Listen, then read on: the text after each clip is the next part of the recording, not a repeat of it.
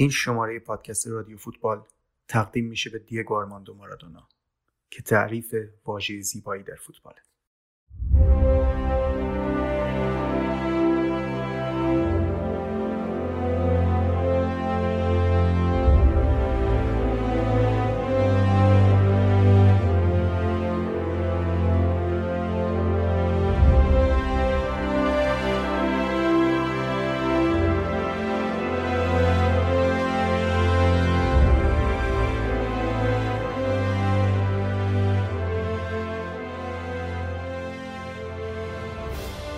سلام من سامان هستم و شما شنونده شماره 15 هم پادکست رادیو فوتبال هستید. پادکست وبسایت باشگاه دانشجویان فوتبال. موضوع این قسمت پادکست رادیو فوتبال آنتونیو کونته است. در واقع ما می‌خوایم یک مروری داشته باشیم بر پروفایل مربیگری کنته تاریخچه عملکردش رو در تیم‌های مختلف بررسی کنیم و علی الخصوص در یک بخش ویژه در پایانش به تیم فعلیش و وضعیت تیم فعلیش یعنی اینتر میلان بپردازیم. قسمت اول پادکست رو که خب من اجرا می‌کنم و با هم برمیگردیم به عقب. شکلگیری کنته مربی اینکه اصلا چرا کنته مهمه و چرا باید دربارش حرف بزنیم و عملکردش و تحولاتش در تیم‌های مختلف. اینا رو با هم مقداری بررسی می‌کنیم و حالا خب مثل همیشه دیگه شنوندگان رادیو فوتبال با این قسمت هایی که ما پروفایل بازیکن‌ها یا مربی رو کار می‌کنیم کمی آشنا هستند که سعی می‌کنیم علاوه بر اطلاعات اینفوگرافیک و ویکیپدیایی یه مقداری چیزهای اضافه تری هم در خلال مرور این و بازخانی این تاریخ به شنونده بگیم که امیدوارم حالا فرصت بشه بیشتر بتونیم اون چیزایی رو که مد نظر هست در بخش آنتونیو کنته هم بگنجونیم تا علاوه بر حالا اطلاعات خام یا صرف یه سری بحث تحلیلی هم اون وسط انجام بدیم. در بخش پایانی اما در قسمتی که می‌خوایم درباره اینتر حرف بزنیم یک مهمان خواهیم داشت که حالا می‌رسیم به اونجا.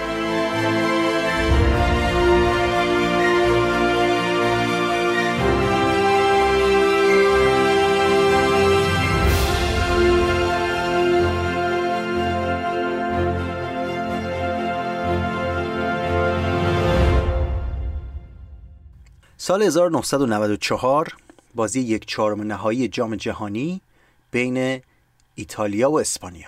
آریگوساکی نیکولا برتی رو برای این بازی نیمکت نشین کرده و یه هافبکی توی زمین هست که بنده خدا به شکل عجیبی موهاش از وسط سرش ریخته. حالا قسمت عجیب ترش وقتیه که متوجه میشی این بازیکن 26 سالم بیشتر نداره. این اولین برخورد من با آنتونیو کنته بود. هافک وسط تیم ملی ایتالیا در جام 94 خب البته زیاد بازی نکرد. همون بازی مهمترین بازی حضورش در میدان بود که خب بازی بسیار خاطر انگیزی هم شد برای خصوصا هواداران ایتالیا با اون گل دقیقه 87 روبرتو باجو به زوبیزارتا. منتها ما اینجا درباره کنته بازیکن اصلا نمی‌خوایم صحبت کنیم. فقط صرفا به اون بخشی از دوران بازیش می‌خوایم بپردازیم که برای ما خیلی اهمیت داره. کدوم بخش؟ مربیانی که کنته باشون کار کرده. آنتونی کنته بازیکنی که تعداد زیادی باشگاه عوض نکرده. یکی از وفادارترین بازیکنها به یوونتوس بود که از وقتی به این تیم اومد در سال 1991 در یوونتوس باقی موند تا سال 2004 که خدافزی کرد و بازیکن همین تیم بود همچنان. قبلش هم چند سال تو لچه بازی کرده بود در مجموع دو تا باشگاه بیشتر عوض نکرد. اما سالهایی که در یوونتوس بود یعنی از 91 تا 94 در چهار دوره با سه تا مربی کار کرده. اول که خب تراپاتونی مربی یوونتوس بود و تراپاتونی حالا درسته که خاطره ای که خیلی نزدیکتر از تراپاتونی خاطره تیم ملی ایتالیا است و خیلیات باز خصوصا هوادار ایتالیا دل خوشی ندارن از تراپ در جام جهانی 2002 و یورو 2004 اما حقیقت امر اینه که تراپاتونی که از غول‌های مربیگری ایتالیا است. هنوزم که هنوز رکورددار قهرمانی در سری آ با که بیشترش با یوونتوس به دست اومده و یه دونه با اینتر علاوه بر قهرمانیاش در کشورهای دیگه در آلمان با بایر مونیخ و در فرانسه. اینا باعث میشه که تراپاتونی رو حداقل در دهه 80 و یکی از آیکون های مربیگری جهان فوتبال مد نظر قرار بدیم. و خب کنته در دوره هم با تراپ کار کرد که جزء اون دوران تقریبا محسوب میشه جزء دوران اوجش اوایل دهه 90 بعد که خب لیپی اومد به یوونتوس زیر نظر استاد لیپی کار کرد. بعد در محدوده ای که کارلو آنجلوتی سرمربی یوونتوس شد. تا موقعی که دوباره لیپی بیاد و در دور دوم لیپی کنته بازنشسته شد خصوصا این دوران خیلی مهمه. حالا می‌رسیم به اینکه چرا و به چه دلیل خیلی مهمه. اینکه کنته حتی بخشی از تاکتیک های خودش رو که در سالهای مربیگری تدوین کرد چطور بخشیش رو گرته برداری کرده از تاکتیک های آنچلوتی در یوونتوس. یوونتوس در دوران آنچلوتی یه تحول تاکتیکی عظیمی داشت. و حتی در یک فصل کاملا سه دفاعه بازی کرد. اینو شاید خیلیا یادشون نیاد. به این دلیل که آنجلوتی الان یکی از به قول معروف سردمداران سیستم 442 خصوصا 442 لوزی که در میلان 10 سال بازی کرد در جهان فوتبال به حساب میاد. و تقریبا همیشه بعد از اونم 4 دفاعه بازی کرده. ولی در یوونتوس دو فصل تقریبا سیستمی رو طراحی کرد. 3 4 1 2 با سه تا دفاع مرکزی دو تا وینگ بک که زامبروتا و پسوتو بودن معمولا و دو تا بازیکن دو تا هافبک مرکزی. که این دو تا هافبک مرکزی بیشتر مواقع تاکیناردی و آنتونیو کنته بودند.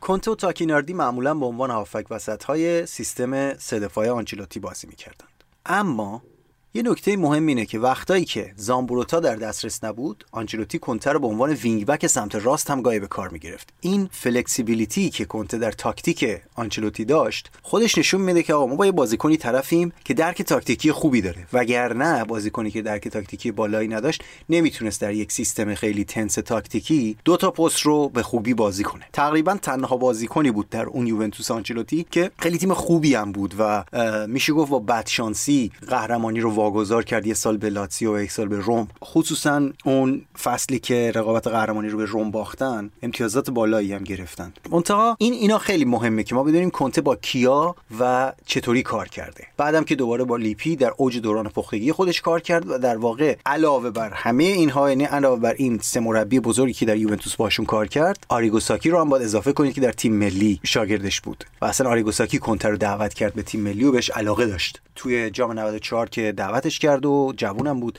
بازیش هم داد در یک دو بازی. برای یورو 96 کنته توی فینال چمپیونز لیگ 1996 مصدوم شد و این باعث شد که یورو 96 از دست بده. بعد چزار مالدینی تو تیم ملی خیلی علاقه بهش نداشت اصلا و دعوتش نمی‌کرد چه برای مقدماتی و چه برای خود جام جهانی. و البته میگم باید اینو در نظر بگیری که ما داریم راجع به دوره حرف می‌زنیم که ایتالیا به شکل وحشتناکی پرمهره بود. یعنی رقابت بر سر عضویت در تیم ملی ایتالیا نمی‌دونم مثلا ورزشی بخوای مثالی مشابهش رو بیاری فرض کنید که مثلا رقابت بر سر پوشیدن پیراهن تیم ملی کشتی روسیه است در اون دوران. انقدر که شدیده. یعنی برای هر پست چهار نفر پنج نفر بازیکن قدر دارن رقابت می‌کنن. کنته تو چنین شرایطی خب حالا چزار مالدینی دیگه خیلی علاقه ای نداشت بهش دعوتش نمی‌کرد. بعد دینوزوف دوباره زمانی که خب آنتونیو کنته از نظر سن و سالم دیگه مثلا 31 سالش شده بود تقریبا موقعی که برای یورو 2000 دعوت شد.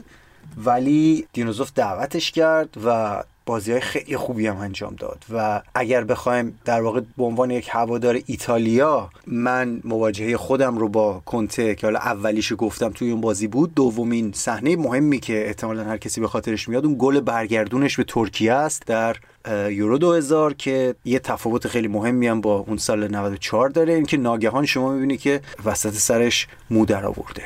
و دیگه وسط سرش دیگه به شکلی مثلا جلو توجه می‌کرد سال 94 خالی نبود. منتها کسانی که اون خاطره قبلی رو یادشون بود همه تعجب کرده بودن که این چطور مو در آورده و خب خوشبختانه هنوزم موها رو داره و یکی از پروژه های موفق کاشت مو در فوتبال اروپا بوده که حالا چند تا دیگه شون هم مثل مثلا یورگن کلوپ و اینام هستن که میشه نام برد ازش حالا از بحث مو بگذریم می‌رسیم به دوران مربیگری کنته پس در مورد دوران بازیگریش باید بدونیم که کنته این شانس رو داشت که با چند مربی انقلابی و تاریخساز در واقع توی فوتبال ایتالیا کار کنه. البته تو همون این اینم بگم که بنده خدا بد شانس هم بود توی بازی های ملی. دوباره توی یورو 2000 هم با اینکه عضو فیکس تیم بود توی بازی یک چهارم نهایی مصدوم میشه جلوی فکر کنم رومانی بود و بازی های نیمه نهایی نه فینال رو از دست میده که حالا اونم اون باخت دراماتیک ایتالیا در فینال جلوی فرانسه. توی اون بازی هم نب کمی بعد از خدافزی از فوتبال در سال 2004 کنته مثل خیلی های دیگه که توی ایتالیا سرمربیگری شروع می‌کنن در رده های پایینتر از سری بی شروع کرد. در تیم تیم آرتزو شروع کرد سرمربیگریشو که خب نتایج خیلی بدی گرفته. خیلی جالبه که کنته رو همه به این می‌شناسن که تا حداقل قبل از اینتر تا موقع فصل دوم چلسی به صورت مداوم نتایج موفق و کوبنده می‌گرفت. اما شروعش توی سری بی خیلی شروع خوبی نبود. اولین تیمش در واقع. که خیلی سریع اخراج شد. یعنی سه ماه طول نکشید که اخراجش کردن. بعد کیو آوردن به جاش؟ ماریسیو ساری رو.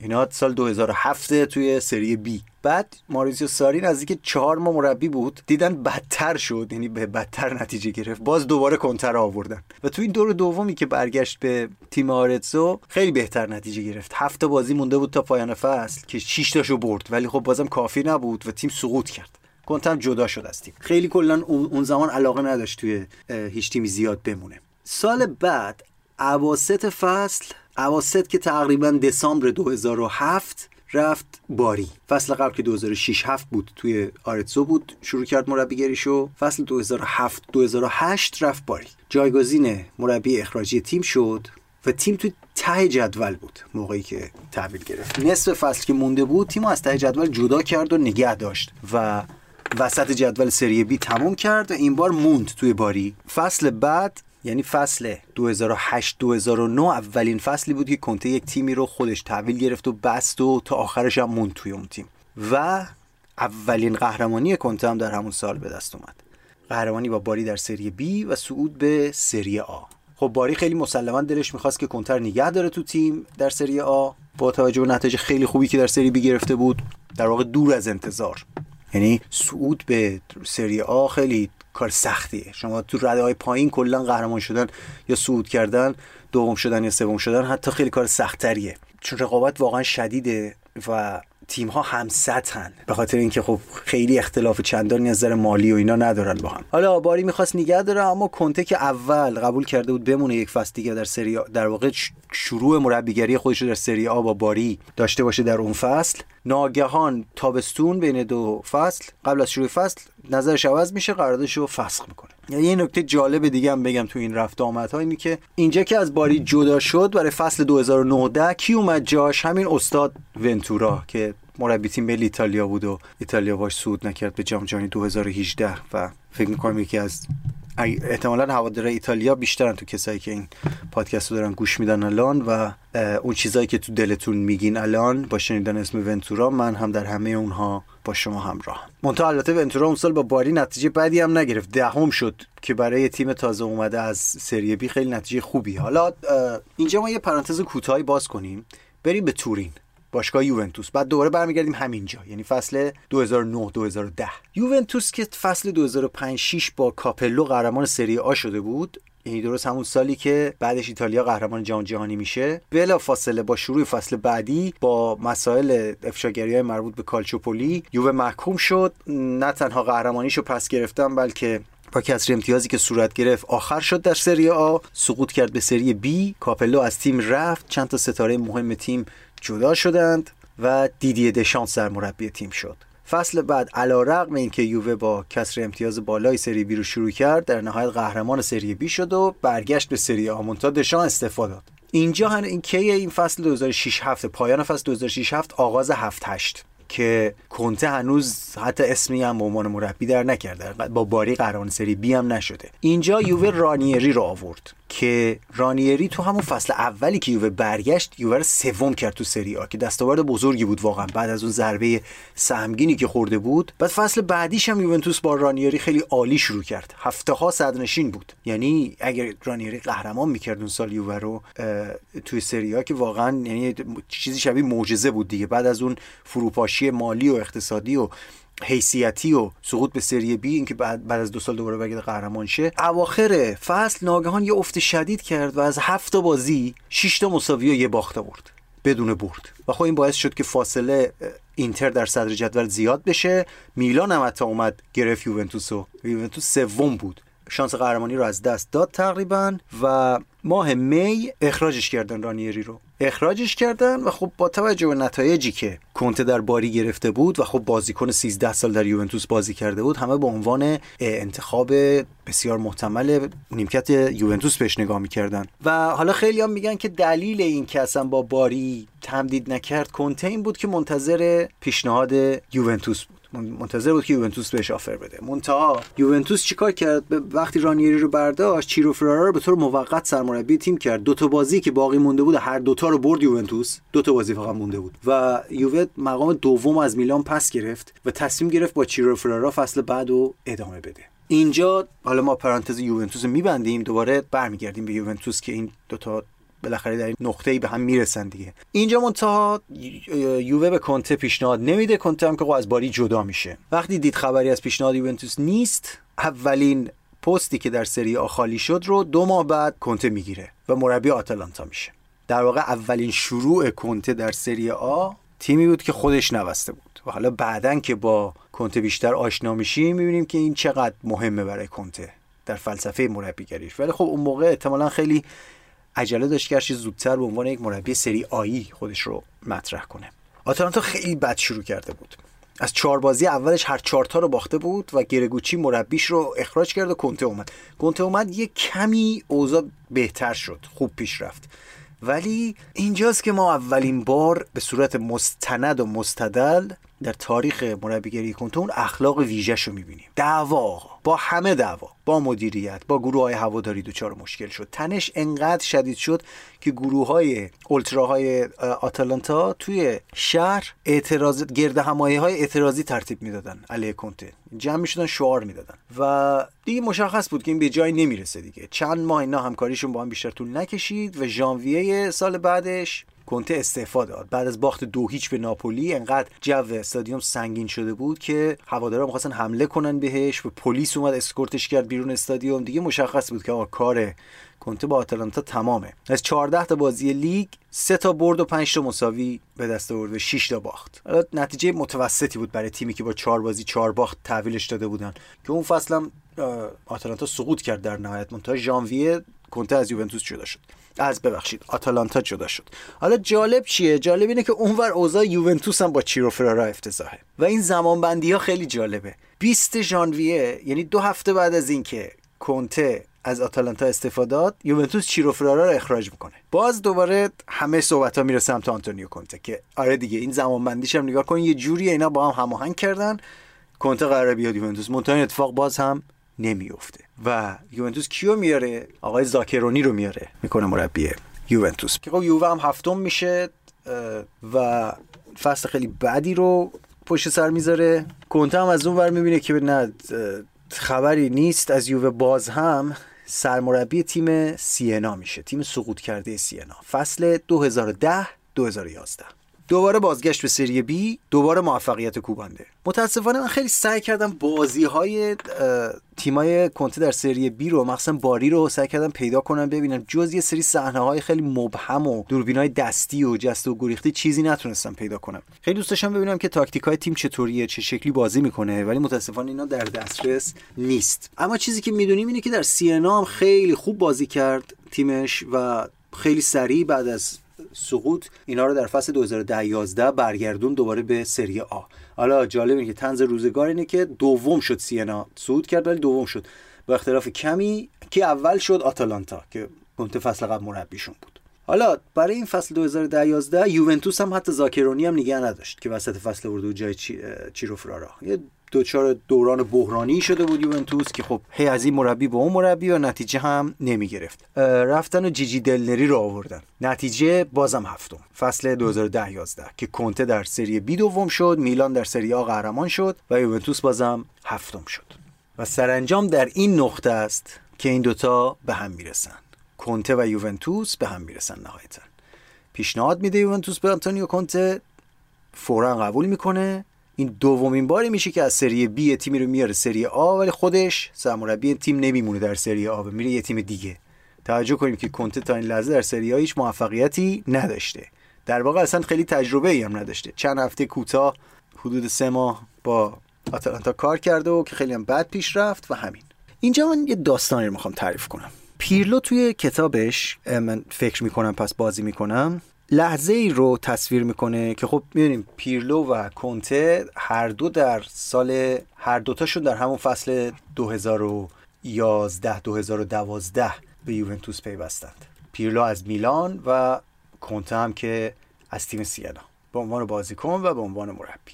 فصلی بود دو بار پشت سر هم یووه هفتم شده بود و این تصویری که پیرلو میده از روز معارفه کنته یعنی معرفی کنته به بازیکن هاست که تو رخکن همه نشستن. حالا پیرلو خودش بازیکن جدید تیمه. و گفت کنته اومد و ما حالا همه منتظر یه جو خوش و خورم و اینایی بودیم که بیاد مثلا معرفی کنه خودش رو بازیکن میگه کنته اومد تو شروع کرد داد زدن سر بازیکن ها. خب برای چی داد می‌زنی تو؟ همین الان اومدیم مثلا. مثلا چیکار کردیم ما که داری داد می‌زنی؟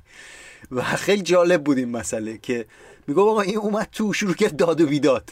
و ما همه حیرون مونده بودیم که آقا این چرا داره داد می‌زنه سر ما؟ روز اول توی معارفه. و همینجوری صحبت کرد معلوم شد که آقا داره میگه شما دو فصل هفتم شدید ما اینجا نیومدیم هفتم بشیم. و از همون لحظه اول روز اول عصبانی بود. داد و فریاد و اینا که آقا شروع می‌کنیم از امروز کار سخت و اگه پایان فصل توی ستای اول نباشیم دیگه وای به حالتون دیگه. و چه اتفاقی میفته در اون فصل؟ کنته بدون شکست تیم یوونتوس رو قهرمان سری آ می‌کنه. بالاخره یوونتوس اونجایی که می‌خواست بهش برسه می‌رسه. یعنی اینکه بعد از غذای کالچوپولی و بازگشت به سری آ دوباره قهرمان بشه. در واقع اون اعتباری که غذای کالچوپولی گرفته بود ازشون رو دوباره پس بگیره در سری آ. 2011 12 9 سال پیش. اولین قهرمانی از نه قهرمانی متوالی یوونتوس در سری آ. حالا اینجا یه درنگی بکنیم. و به تاکتیک کنته بپردازیم. من خودم به عنوان کسی که خب سری رو سالهاست از نزدیک نگاه می‌کنم و خوشبختانه اون موقع هم تلویزیون ایران بازی رو پخش می‌کرد. اولین مواجهه هم با یوونتوس کنته این بود که واقعا حیرت کردم. حیرت کردم از این موضوع که آیا مگه است که کنته یه فوتبال جدیدی رو یهو آورد جلوی چشم ما تصویر کرد؟ با اون چیزی که ما از فوتبال تا اون موقع میشناختیم فرق داشت. تا اون موقع ما اون زمان زمان استیلای 4 2 3 1 در برخی تیم ها بود. و در عین حال به صورت موازی 4 3 3 گواردیولایی هم که در اروپا در بارسا حالا یکی دو تیم دیگه همون روش بازی می‌کردن دست بالا رو داشت. ولی خب خیلی تیم‌ها 4 2 3 1 بازی می‌کردن چه در سطح ملی چه در سطح باشگاهی و در واقع همچنان حالا الان یه مقداری کمتر شده 4 2 3 1 هنوز خیلی تیم‌ها بازی می‌کنن. ولی اون اون زمان شما مثلا فرض کنید که جام جهانی 2014 من فکر کنم از 32 تا تیم راحت 25 6 تا ترکیبشون 4 2 3 1 همین وضعیت توی باشگاه ها هم داشتیم. خیلی 4 2 3 1 بازی می‌کردن. نه البته توی ایتالیا. 4 2 3 1 توی باشگاه های مثلا انگلیسی یا آلمانی اینا بیشتر مد بود. اما 3 5 2 3 5 2 مگه منسوخ نبود؟ مگه نمی‌گفتن که تموم شده اصلا دیگه پست سویپر یا به قول ایتالیا یا لیبرو دیگه وجود نداره. دفاع خطی باید باشه. نمی‌دونم این صحبت ها اما ما دیدیم که نه این 352 انگار یه مقداری فرق می‌کنه با اون 352 که ما یادمون بود که یه سویپر پشت دو نفر بود بعد یه دونه هافک دفاعی هم جلوشون بود و در واقع لوزی عقب زمین تشکیل می‌دادن. سه تا دفاع سه تا دفاع تو یه خط بازی می‌کنن. هر کدومشون برای بازیکن کناریشون نقش پوشش دهنده رو دارن و بعد دو تام وینگ بک. حالا به ترکیب تیم اگه نگاه کنیم ببینید که به شکل عجیبی یه, یه چیزی بین خوب و متوسطه ترکیب تیم. تو عقب زمین که خب کیلینی و بارتزالی و بونوچی سه دفاعی حالا تو اون فصل اول ذخیرهشون هم کاسرس بود بیشتر اوقات. میشه گفت ترکیب خوبیه. بعد وینگ بک هایی که در اختیار داشتیم می‌بینیم که زیر متوسطن. لیشتاینر بود که مثلا لیشتاینر گاهی اوقات توی سه دفاعه هم و عقب هم بازی می‌کرد و اکثر اوقات وینگ بک بازی می‌کرد. گروسو رو مثلا داره یه بازیکن بعد حالا اینا بازیکنای متوسط تیمن. بازیکن خوبم گفتیم داره. خصوصا تو خط میانی سه تا بازیکنی که در واقع خط میانی تیم بودن ویدال و پیرلو و مارکیزیو سه تا بازیکنی بودن که واقعا تو سطح بالا بازی می‌کردن. منتها توی وینگ بک ها که بعدا می‌بینیم که محور در واقع تاکتیک محور که در واقع نه به عنوان محور یا ثقل پست بسیار مهمی در تاکتیک پیرلو هستند. وینگ بک های بسیار بدی داره یه بازیکنی داشت به اسم دیسیگلیه. اینا مثلا یه سری بازیکنایی کنته داشت توی یوونتوس که اینا مثلا بعدش رفتن تو تیمای محلی. اصلا یعنی در این در این حد بودن. یا مثلا ذخیره های هافبک هایی که گفتیم درسته که ویدال و پیرلو و مارکیزیو بازیکن خیلی خوبی بودن ولی خب همیشه که همه نمی‌تونن فیکس بازی کنن. یه سری ذخیره داشت که اینا خیلی هم حالت های پیش میاد که باید بازی کنن. این ذخیره ها خوبشون جاکرینی بود که حالا جاکرینی بازیکن بدی نبود ولی خب خیلی متوسط بود یعنی تعریف متوسط اصلا این بازیکن. بعد پادوین. یه سری بازیکنایی که اصلا اسمشون من درست خاطرم نمونده و درست درستش هم اینه که نمونه دیگه چون اینا میگم رفتن اصلا در رده های عجیب و غریبی. استیگاری بیا یه مثلا بازیکنی داشت به این اسم یوونتوس نمی‌دونم کسی یادش میاد یا نه اینا رو. تو خط حمله هم همینطور بازیکن بدی نداشت ولی متوسط بودن. ماتری رو داشت که ماتری اون موقع تقریبا بازیکن خوبی بود. قرضی هم از میلان بود. بوریلو رو داشت کوالیارلا رو داشت و ووچینیچو داشت. و البته دلپیرو که خیلی بازیش نمی‌داد بیشتر. با عنوان یه ذخیره میومد ترکیب متوسطی داشت. اینو می‌خواستیم مقایسه کنیم. مثلا اینا رو ما با ترکیب میلان که مثلا زلاتان و کاسانو و نمی‌دونم تییاگو سیلوا و اینا رو داشت. میشه گفت یه مقداری پایین تر بود. اینتر هم همینطور. اینتر هم ترکیب بهتری داشت به نسبت یوونتوس تقریبا. نه اینکه در حدی نبود که با اینا رقابت کنه ولی در حدی نبود که این تیم رو بدون شکست قهرمان سری آ کنه. این خصوصا تو اون فصل اول بخش عمده ایش مدیون اینه که کنته فوتبال جدیدی بازی می‌کرد. فوتبال جدیدی بازی می‌کرد که مربیان حریف رو قافلگیر کرده بود. کسی هنوز تاکتیک های مقابله با این سیستم رو درست بلد نبود اجرا کنه. ببینید اساس 352 که کنته در یوونتوس اون سال شروع کرد و هنوزم ادامه داره. اینه که آقا شما سه تا دفاع مرکزی داری عقب زمین که این سه تا دفاع مرکزی هم بازی پخش می‌کنند هم کانالای پیشروی مستقیم جلوی خودشون رو دارند و بعد عرض زمین با دو تا بازیکن دیگه کامل میشه با دو تا وینگ بک که اینا توی حالت دفاعی برمیگردن عقب یه خط دفاع 5 نفره تشکیل میدن یعنی دفاع 5 نفره خطی در واقع تبدیل به 5 3 2 میشه سیستم تیم و سه تا بازیکن مرکز زمین سه تا هافبک دارن که یکیشون regista ه دو تای دیگه هافبک های box to box ان تو ایتالیایی بهش میگن mezzala یعنی دو تا mezzala یه regista دو تا وینگ بک سه تا دفاع وسط و دو تا بازیکن خط حمله. این سیستم کنته به قدری مخصوص خودشه که سالهای ساله که وقتی مربیگری می‌کنه همه تعجب می‌کنن که آقا چرا رفتی فلان تیم فلان بازیکن رو نمی‌خوای؟ چرا فلان بازیکن رو خریدی؟ یه برای هر کدوم از این position ها یک پروفایلی داره کنته که باید بازیکنی که تو اون پست قرار می‌گیره کاملا match باشه با اون پروفایل. فوروارد های تیم کنته از عرض زمین باید به خوبی استفاده کنن. در عین حال باید combination خیلی خوبی با هم داشته باشن هماهنگی بالایی داشته باشن. نسبت به هم همیشه اکثرا زاویه دارن که بتونن همدیگه رو تو عرض و توی عمق پیدا کنن. و به خاطر همین انتخابایی که می‌کرد برای دوتای جلوی زمین خیلی خیلی خیلی خاص و ویژه خودش بود. توی یوونتوس هم خب همینطور بود دیگه. با این بازیکن وقتی یووه قهرمان کرد دیگه کنته تبدیل شد به hero ی در واقع قهرمان تورین قهرمان یوونتوسیا و واقعا هم نتیجه کوبنده بود بدون شکست در یک فصل تیم رو قهرمان کردن. خب در هر فصلی کار سختیه اینجاست که برمیگردیم به اون تاکتیک سه دفاعه آنچلوتی با دو تا وینگ بک. منتها تفاوتی که از نظر چیدمانی کنته من تقریبا مطمئنم که بسیار بسیار کنته از اون سیستم الهام گرفته از اون سیستم سه دفاعی که آنچلوتی در یوونتوس داشت. خصوصا اینکه خود آنتونیو کونته بازیکن مهمی بود برای اون سیستم و در واقع بازگشت دوبارهش به سطح بالای فوتبال دعوت دوبارهش به تیم ملی و تبدیلش به یک بازیکن غیر قابل بیرون گذاشتن احساس مهم بودن توی سن 31 32 سالگی. اینا خیلی تاثیر گذاشته بود رو کنته و احتمالا من اگه جای کنته بودم فکر می‌کردم که بهترین تاکتیک جهان همونیه که اون دو دو فصل توی یوونتوس بازی کرده بودن. منتها یه تغییر کوچیک داد دیگه. گفتیم که سیستم آنچلوتی دو تا pivotal midfielder داشت دو تا هافبک مرکزی محوری داشت که تاکیناردی و خود کنته بودن. حالا بعضی اوقات که کنته می‌رفت wing back بازی می‌کرد تاکیناردی و کنار ایگور تودور میذاشت. اما کنته تغییرش داد به سیستم تک محوره که همین الان هم می‌بینیم همین سیستم اجرا می‌کنه و دو تا mezzala روی دستش. اساس و شکل بازی چیه؟ اونی که شکل بازی کنته در واقع در اون سال میاد. برخلاف trend فوتبال جهان که گواردیولاییه که بازی عرضیه که بازی positional ایجاد combination های با تعداد بازیکن زیاد و در مناطق کوچک کوچک کردن زمین بازی combination ایجاد موقعیت های مثلا 6 به 5 5 به 4 4 به 3 و سرانجام فرار رو پیدا کردن یه راه نفوذ. اینا رو اومد به هم زد. گفت بازی فوتبالی که من می‌خوام این نیست. فوتبال من دینامیک عمودی داره. کانال های عمودی ببین کنته برای اولین بار من خیلی جالبه که این اصطلاح کانال های نیم فضا که حالا اخیرا خیلی استفاده میشه اون سالهایی که کنته شروع کرده بود به مربیگری تازه زمانی بود که من علاقمند شده بودم به اینکه مقداری عمیقتر و دقیقتر فوتبال رو آنالیز کنم و تحلیل کنم.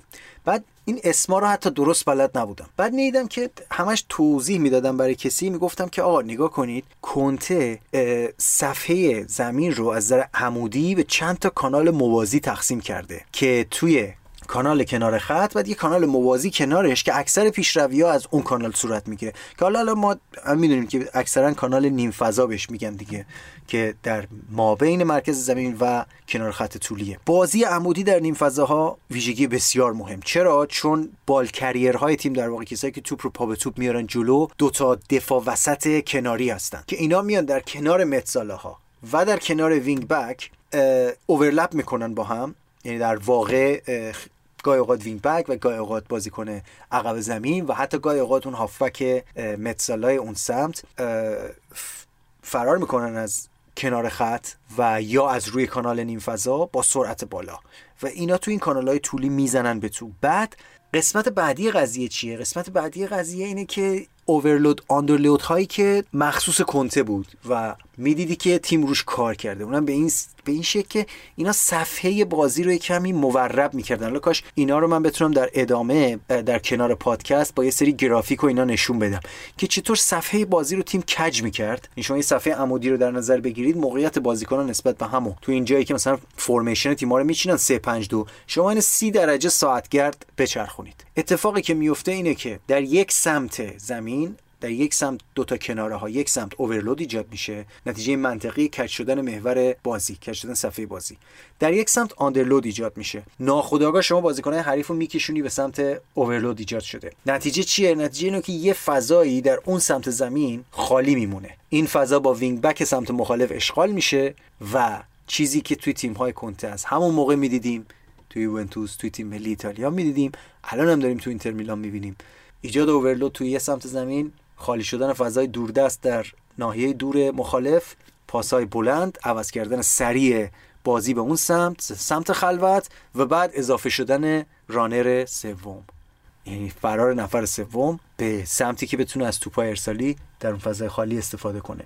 قسمت هیجان انگیز ماجرا این بود که کنته به شکل تکرار پذیری یه سری تاکتیکایی رو اجرا می‌کرد و دیدنش لذت بخش بود برای کسی که علاقه داشت به تاکتیکای فوتبال. ببینید اجرای تاکتیک تو فوتبال پیچیده است. چرا پیچیده است؟ چون فوتبال بازی 11 نفر است. هر چقدر تعداد بازیکن تو زمین زیاد باشه یعنی بسکتبال هم بازی تاکتیکیه والیبال هم بازی تاکتیکیه اینو مربی توشون خیلی نقش داره. ولی پیچیدگی تاکتیک های فوتبال خیلی بیشتره. چون شما در همزمان با وریبل های بیشتری سر و کار داری. خیلی بیشتر. هر یه بازیکنی که اضافه میشه تعداد خیلی بیشتری متغیر اضافه می‌کنه به مسئله. حالا شما ببینید فرق 5 و 11 خیلی زیاده. بعد شکل بازی طوریه که این تاکتیکا خیلی تاثیر داره توی ایجاد جریان بازی. و خب وقتی شما می‌دیدی که یک مربی الگویی رو با موفقیت مدام تکرار می‌کنه این چیزی بود که مثلا گواردیولا هم داشت. حالا مسئله خود شخص من با گواردیولا این بود که من اون شکل بازی رو دوست نداشتم برام کسل کننده بود. یعنی علا رقم این که ارزش و مهم بودنش رو درک می‌کردم. اما خود شکل بازی تیکی تاکا رو علاقه نداشتم بهش. کنته دقیقا اون شکل قابل احترام مربیگری بود که در این حال برای من بازیش قشنگ هم بود. این چیزی بود که یوونتوس کنته به فوتبال ایتالیا آورد. و خب دو فصل بعدم به همین ترتیب قهرمان شد دیگه بازم. و جالب این بود که یوونتوس خرید چندانی هم نمی‌کرد. با هم همینجوری با بازیکنهای متوسط رو به بالا تقریبا دیگه.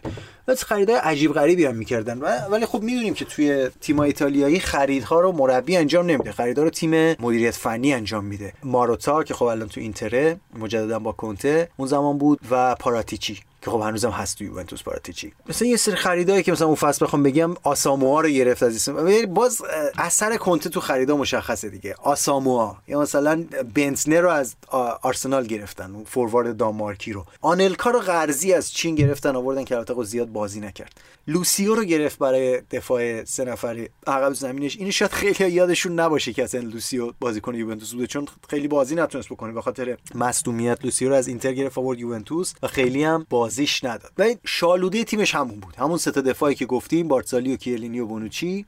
سه تا هافکی که مارکیزیو و ویدال و پیرلو بودن. حالا فوروارداش هی عوض می‌شدن دیگه. حالا فصل بعد قبل اونا بودن بعد بنتنر رو آورد. و تو این فصل دوم جالبه که یوونتوس 5 تا بازی رو باخت ولی از فصل قبل بیشتر امتیاز گرفت. چون خیلی تعداد بردهای بیشتری داشت. فصل قبلی صفر باخت داشت. این فصل 5 تا باخت داشت ولی بیشتر امتیاز آورد. از جمله به میلان و اینتر باخت اون فصل هر کدوم یه بازی. ولی نهایتا با امتیاز بیشتری قهرمان شد مجددا. فصل بعد یووه دو تا فوروارد خیلی خوب گرفت که تیمشون رو خیلی قوی کرد. دو تا خریدی که حالا رو به عنوان خرید شاهکار ماروتا میگن که حالا با فرمول های مختلف قرضی حق خرید و فلان و حالا توزو که خریدن. توزو 10 میلیون آوردن. فقط با 10 میلیون توزو آورد یوونتوس و فرناندو یورنته. و یه دفاعی هم بالاخره کنته خرید که ذخیره مطمئن مورد نظرش شد. اونم اوگبونا بود. بازیکن مدافع که بعدا تو تیم ملی ایتالیا بازی تو تیم ملی ایتالیا دقیقا ذخیره اینا شد و بعدم رفت انگلیس. ولی یه سری خریدای دیگه هم داشت یوونتوس. مثلا یه اسوالدو رو آوردن من یادتونه یعنی یه فورواری داشت که تو اینتر هم بازی کرده. موهاش از پشت میبست. یه مدت تیم ملی ایتالیا بازی کرد. می‌گفتن پدیده است و اینا که بعدا هیچی هم نشد. فصل سوم کنته در یوونتوس کوبنده. 33 برد از 38 بازی 102 امتیاز. حتی دو باخت هم داشت بازم. دیگه اون رکورد بدون شکست رو تکرار نکرد ولی 102 امتیاز گرفت رکورد امتیاز سری آ رو زد. دیگه به هر چی لازم بود برسه رسید. و مهم این که یوونتوس رو سه بار پشت سر قهرمان کرد. بدون اینکه هزینه چندانی به باشگاه بر خرید بازیکن و اینا تحمیل بشه. یوونتوس رو به قله رسوند بدون اینکه نیاز بشه باشگاه سرمایه گذاری در بخش بازیکن انجام بده. که اینکه این بسیار بسیار مهم بود. در پای ریزی این سلطنت یوونتوس در سری آ. چون یووه سال 2009 ورزشگاهشو به بهره برداری رسونده بود هزینه زیادی کرده بود برای ورزشگاه. خیلی مهم بود که بتونه هزینه های باشگاه رو کنترل کنه درآمد باشگاه رو کنترل کنه و قهرمان شدن حضور در پیاپی در چمپیونز لیگ بدون اینکه باشگاه بخواد خرج زیادی برای بازیکن بکنه اینه که یوونتوس بخش زیادی از موفقیت های فعلیشو مدیون آنتونیو کونت است. اما پایان فصل سوم همکاریشون با هم تمام شد. چرا تمام شد؟ دو دلیل. مشکل اول که قسمت مهمترش بود این بود که همچنان کنته همون سیستم خودشو داشت. هر از گاهی با یکی خلاصه سر دعوا رو باز می‌کرد. فصل اول دچار مشکل شد با کی؟ با دل پیرو البته مشکل به اون صورت حالا مشکل جدی نبود. مثلا این بود که خب بازیش نمی‌داد. سن دل پیرو هم بالا بود و ویژگی هاش هم از نظر تاکتیکی ویژگی هایی نبود که مناسب هافک فوروارد مورد نظر کنته باشه. حالا اگر سنش کمتر بود با توجه به تکنیک و اینا که داشت می‌تونست مثلا حساب کنه روش. حالا یه فوروارد دینامیک تری بذاره کنارش ازش استفاده کنه. خیلی علاقه به دل پیرو نداشت. با اینکه هر وقت بازی می‌کرد خوب بازی می‌کرد دل پیرو اما مسئله فقط بازی دادن و بازی ندادن نبود. یه تصویری هست از بازی آخر الکس دل پیرو موقع خدافزی همون فصل 2011 12 که تیم قهرمان میشه توی بازی آخر با آتالانتا که بازی خدافزی دل پیرو آخرین بازیش در استادیوم یوونتوس. که تیم دو هیچ هم جلوه و دقیقه 60 اینا کنته میکشتش بیرون و خب تمام استادیوم ایستادن دارن الکس دل پیرو رو تشویق می‌کنن اسطوره شونه بازیکنی که سالها برای تیم بازی کرده. خب شوخی نیست بالاخره دل پیروه که داره میره از زمین بیرون. و خب یه صحنه احساسی شده و کنته داره چی کار می‌کنه؟ حالا تیم قهرمان شده. اونجا هم بازی رو جلوه. کنته داره داد می‌زنه سر بازیکن تو بیا این ور تو برو اون ور سر یکی فریاد می‌زنه دستورات تاکتیکی میده. از اون الکس دل پیرو داره با چشم گریون زمین رو ترک می‌کنه. این در واقع یه جوری تصویر رو برای بیننده وقتی می‌بینه از بیرون میگم اون قسمتی که بازی بهش نمی‌داد اوکیه. می‌دونیم که اصلا دل پیرو حتی در اوجش هم شاید بازی کنه خیلی منطبق با تصمیمات تاکتیکی کنته نبود. اما این یه, یه،, یه تصویر بدی میده دیگه. یه تصویر بدی حالا در اون زمان خیلی که کنتر دوست داشتن اینطوری استدلال می‌کردن که خب خیلی دلیل زیادی وجود داشت برای دوست داشتنش. یوونتوس از هیچ دوباره رسونده بود به امپراتوری سری آ. می‌گفتن که اینجوری کلا اصلا براش فقط بردن مهمه و روحیه جنگنده داره و اینا. ولی خب یه مقداری اون تصویر که اتفاق کوچکی نیست خدافزی دل پیرو از اون ور کنته داره بی اهمیت نشون میده اون قضیه رو. این مسئله تو ذوق می‌زد در واقع. و در عین حال سر نقل و انتقالات با ماراتا مثلا دچار اختلاف بود. حتی سر نظام پاداش و دستمزد اینا حالا چیزایی که بعدا افشا شده توی مصاحبه های یا آنیلی گفته یا ماراتا گفته. مثلا سر اون بونسی که پاداش بردی که برای بازیکنات تو یوونتوس تعیین می‌شد سر اون مثلا دعوا کرده بود. آقا این زیاده مثلا. اینقدر نباید بدی به بازیکن. و در واقع توی مسائلی وارد می‌شد که به صورت سنتی مربی تو ایتالیا وارد نمیشه این هنوز هم ما بارها حالا توی این پادکست قسمت های مختلفش به این نکته اشاره کردیم که یه تفاوت مهمی هست بین مربی در ایتالیا و مثلا در انگلیس. توی انگلیس شما می‌دیدی که مثلا آرسن ونگر پروژه ساخت استادیوم آرسنال هم خودش داره مدیریت می‌کنه. مثلا کم مونده که این کلاه ایمنی بذاره سرش بره اونجا وایسه بالا سر کارگر و نجار رو نمی‌دونم اینا که آقا این مثلا این تیکه رو اینجوری بزن اینو اینجوری بزن ولی توی ایتالیا محدوده مربی به محدوده تاکتیک تیم و تازه در اکثر مواقع تاکتیک تیم توی زمین برمیگرده. یعنی اینطوریه که به طور سنتی یه سری مدیر و رؤسای باشگاه بسیار قدرتمند حضور دارن. یه سری بازیکن مدیر فنی و ورزشی هم نقش بسیار مهمی در تیم داره. یه سری بازیکن میفروشن سری می‌خرن. ایدئال تازه رؤسا و مدیران هم اینه که مربی زیاد شلوغ هم نکنه. هر کی دادن بهش با همون بازی کنه. یا این بازیکنای شما بفرمایید برید بازی کنید. تاکتیک تیم داخل زمین اون به خود شما مربوطه. اونا که حالا خیلی فیلم مانیبال رو دیدن دیگه مثلا یه چیزی شبیه اهمیت نقش براد پیت توی که نقشی که براد پیت بازی می‌کرد توی اون تیم توی فوتبال ایتالیا تکنیکال دیرکتورها همچین قدرتی به طور سنتی داشتن. حالا الان که یه مقداری گلوبالیزه شده فوتبال و مثلا انگلیس قدرت برتر شده یه مقدار این ماجرا داره عوض میشه. تو ایتالیا می‌بینیم که مربی هایی هستن که بیشتر دخالت می‌کنن تو نقل و انتقالات و تو مسائل مالی باشگاه و این صحبت ولی همچنان قدرت اصلی دست مدیران و رؤسای باشگاه است. آنیلیت بعد پایان همکاری با کنته توی یوونتوس یه حرف جالبی زد که اینم حالا علاوه میشه بر این مسائلی که تا حالا بهش اشاره کردیم مسائل حاشیه‌ای غیر تاکتیکی. چون در مورد خود مسائل تاکتیکی تا اینجا حداقل یعنی تا پایان فصل سوم کنته همچنان یک رعد و برق یک سائقه است در فوتبال اروپا از نظر تاکتیکی. حداقل در فوتبال ایتالیا. یکمی اصلاحش کنیم. چون توی چمپیونز لیگ نتونست اونجوری که باید شاید موفق باشه. اما از نظر خود یونیک بودن تاکتیکی حتی میشه گفت تو اروپا دیگه. هیچ تیمی اون زمان ما داریم موقع موقعی حرف می‌زنیم. تقریبا هیچ تیمی غیر از یوونتوس سه دفاعه بازی نمی‌کرد. خیلی به ندرت. آنیلی حرف جالبی زد. گفت که کنتر رهبر خیلی خوبیه لیدر خیلی خوبیه بسیار پرشوره تیم رو به درستی هدایت می‌کنه. اما همه اینا تا زمانیه که بهش انتقاد نکرد. وقتی نسبت به کوچکترین چیزی بهش انتقاد می‌کنی ماجرا کاملا عوض میشه. سریع defensive میشه گارد می‌گیره بسیار به این مسئله حساسه و کلمه جالبی به کار برد. اصطلاح جالبی گفت آدمیه که حاضر نیست با اشتباهات خودش رو در رو بشه. این نقطه ضعفه. و حالا می‌بینیم که در ادامه اینو بیشتر و بیشتر می‌بینیم که تقریبا هم هر جایی که میره این مشکلات رو همراه خودش می‌بره. و حالا وقتی به بحث اینتر برسیم بیشتر راجبش حرف می‌زنیم. خلاصه اینکه در نهایت تابستان 2014 پس از سه بار قهرمان کردن یوونتوس جدا میشه از این تیم. حالا در Champions League موفق نبود. دو فصل Champions League بود بود با یوونتوس دیگه. فصل سوم که قهرمان کرد که جدا میشه هستیم سال اولی که رفت Champions League توی گروهی هم بود که اتفاقا شاختار دونسک و چلسی و نورشیلند دانمارک بودن. که خب نورشیلند که تیم ضعیفی بود که قهرمان دانمارک بود از اونجا اومده بود. ولی چلسی و شاختار یوونتوس خیلی رقابت تنگاتنگی داشتن. چلسی تو اون گروه سوم شد بالا نیومد و رفت لیگ اروپا و یوونتوس اول شد و شاختار دوم. منتها توی یک هشتم نهایی خوردن تو یک هشتم نهایی سلتیک رو بردن و توی یک چهارم نهایی خوردن به بایرن مونیخ. سلتیک هم 5 تو مجموعه دو بازی بردن.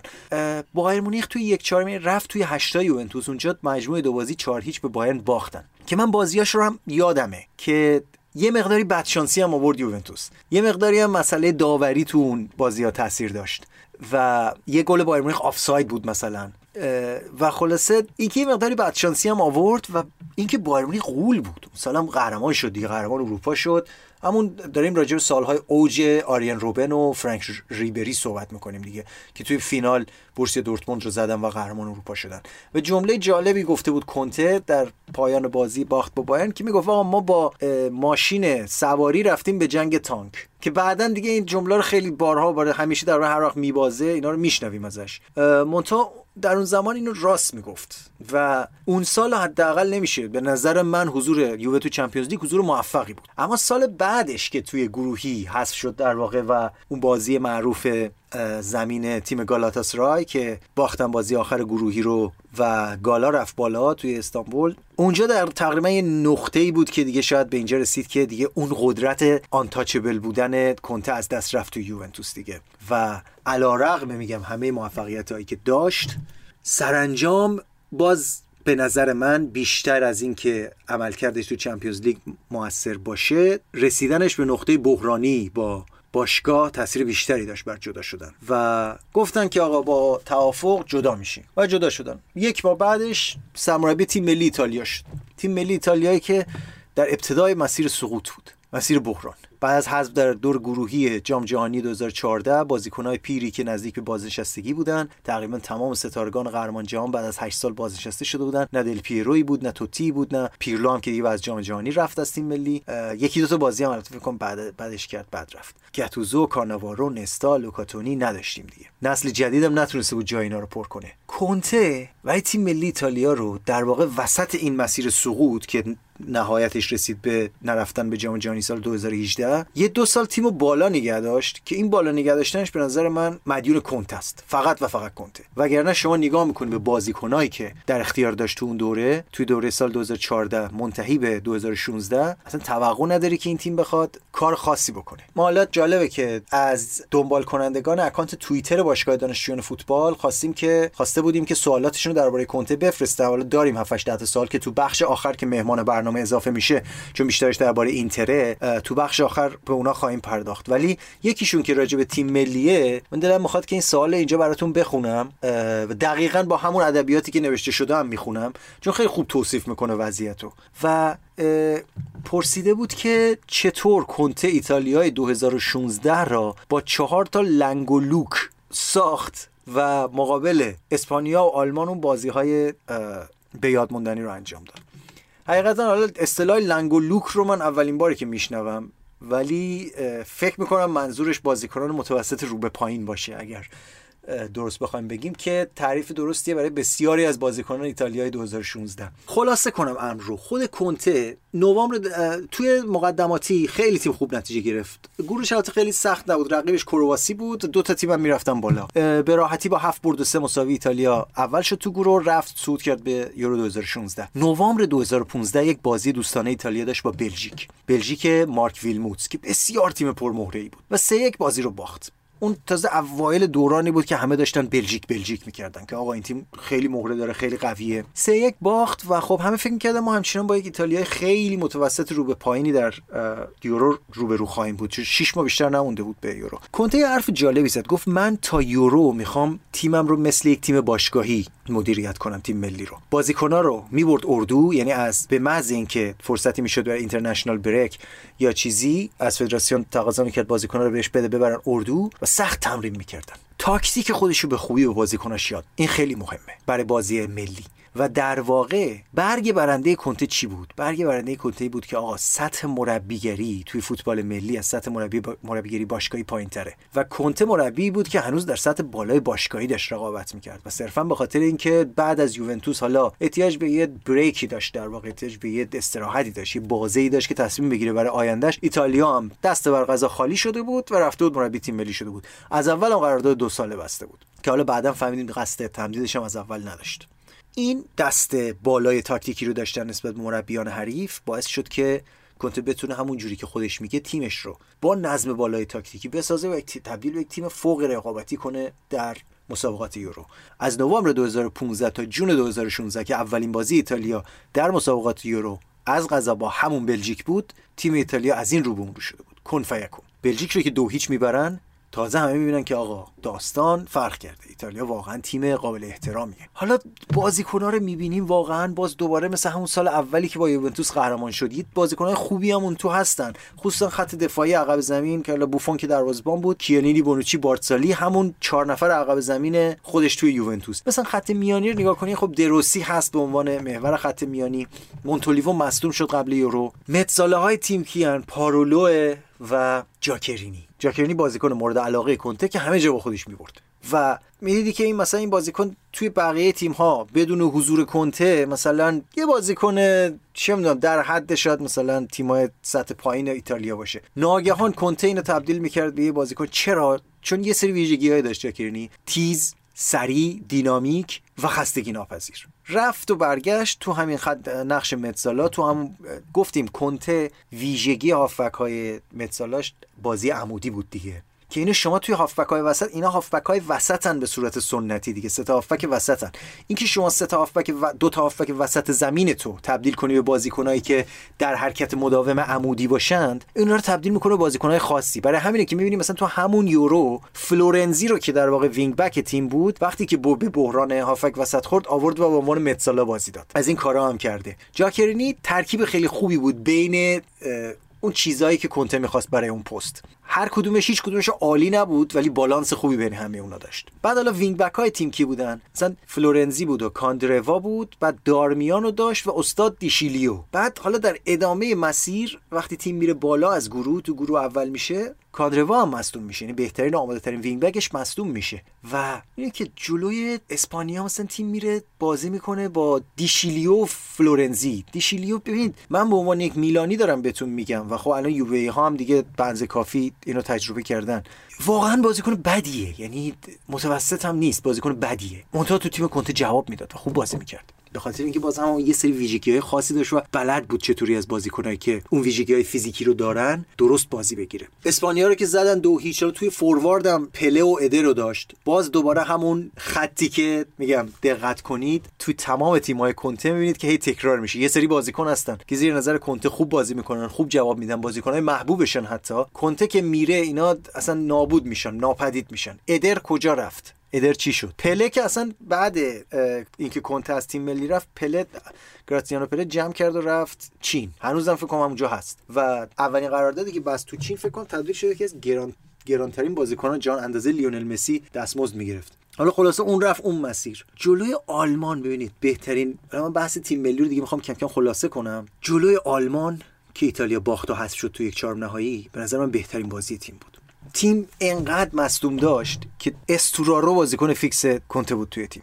استورارو به زحمت پنج تا بازی فیکس برای یوونتوس کرده بود توی اون فصل. الان هم کجاست؟ باز دوباره تا هم پارسال هم یوونتوس بوده. یکی دو بار قرضی رفت جای مختلف. باز دوباره بگردید ببینید استورارو الان کجاست. استورارو regista ی فیکس تیم بود. دیشیلیو باز اونور. با یه عده جاکرینی و دارمیان و دیشیلیو و فلورنزی تیم قهرمان جهان رو بازی کشوند به پنالتی. و تازه فرصت داشت که گلای بیشتری هم بزنه. همین استورارو می‌تونستی گل بزنه. این سینیه تعویزی اومد توی فرصت خیلی خوب از دست داد. و خلاصه به زحمت بازی رو برد آلمان و رفت نیمه نهایی. یک نکته مهمی رو اینجا بگم. یواخیم لوف تاکتیک تیمش رو برای مقابله با کنته تغییر داد. اینم خیلی نکته مهمیه. و اون بازی آلمان رو سه دفاعه کرد. یکی از اولین مربیانی بود که تشخیص داده بود که آقا برای مقابله با یک سیستم سه دفاعه اگر شما بتونی تیمت رو سه دفاعه کنی این خیلی کار مهمیه برای اینکه مرکز زمین رو از دست ندی از نظر عددی. و خب تا حدودی هم جواب داد دیگه و آلمان نهایتا برد بازی رو. کنته همونجوری که قبل از مسابقات مشخص بود در پایان یورو از ایتالیا جدا شد و باز همونطوری که از قبل مشخص بود سرمربی چلسی شد. هشت هفته اول کنته در چلسی اولین بخش تاریخ مدون مربیگری کنته است که من تونستم دقیقا تاکتیک ها در بیارم و کنته چهار دفاعه بازی کرده با عنوان تاکتیک اصلی خودش. فصل رو 4 2 3 1 شروع کرد. شاید یکی از دلایلش این بود که ببین الان نگاه نکنین که این همه تیم تو انگلیس دارن سه دفاعه بازی می‌کنه توی کشور دیگه دارن سه دفاعه بازی می‌کنن. سه دفاعه تاکتیک عجیب و غریب یعنی اینکه می‌گفتی مثلا تیم ما می‌خواد با سه تا دفاع بره تو زمین برق از سر همه میپرید احتمالاً. و خب لیگ برتر هم جایی بود که کنته تازه وارد جو شده بود. زبان انگلیسیش خیلی خوب نبود. هنوز اعتماد به نفس کافی نداشت برای اینکه اون کارهایی که بعدا تو چلسی کرده اون موقع بکنه.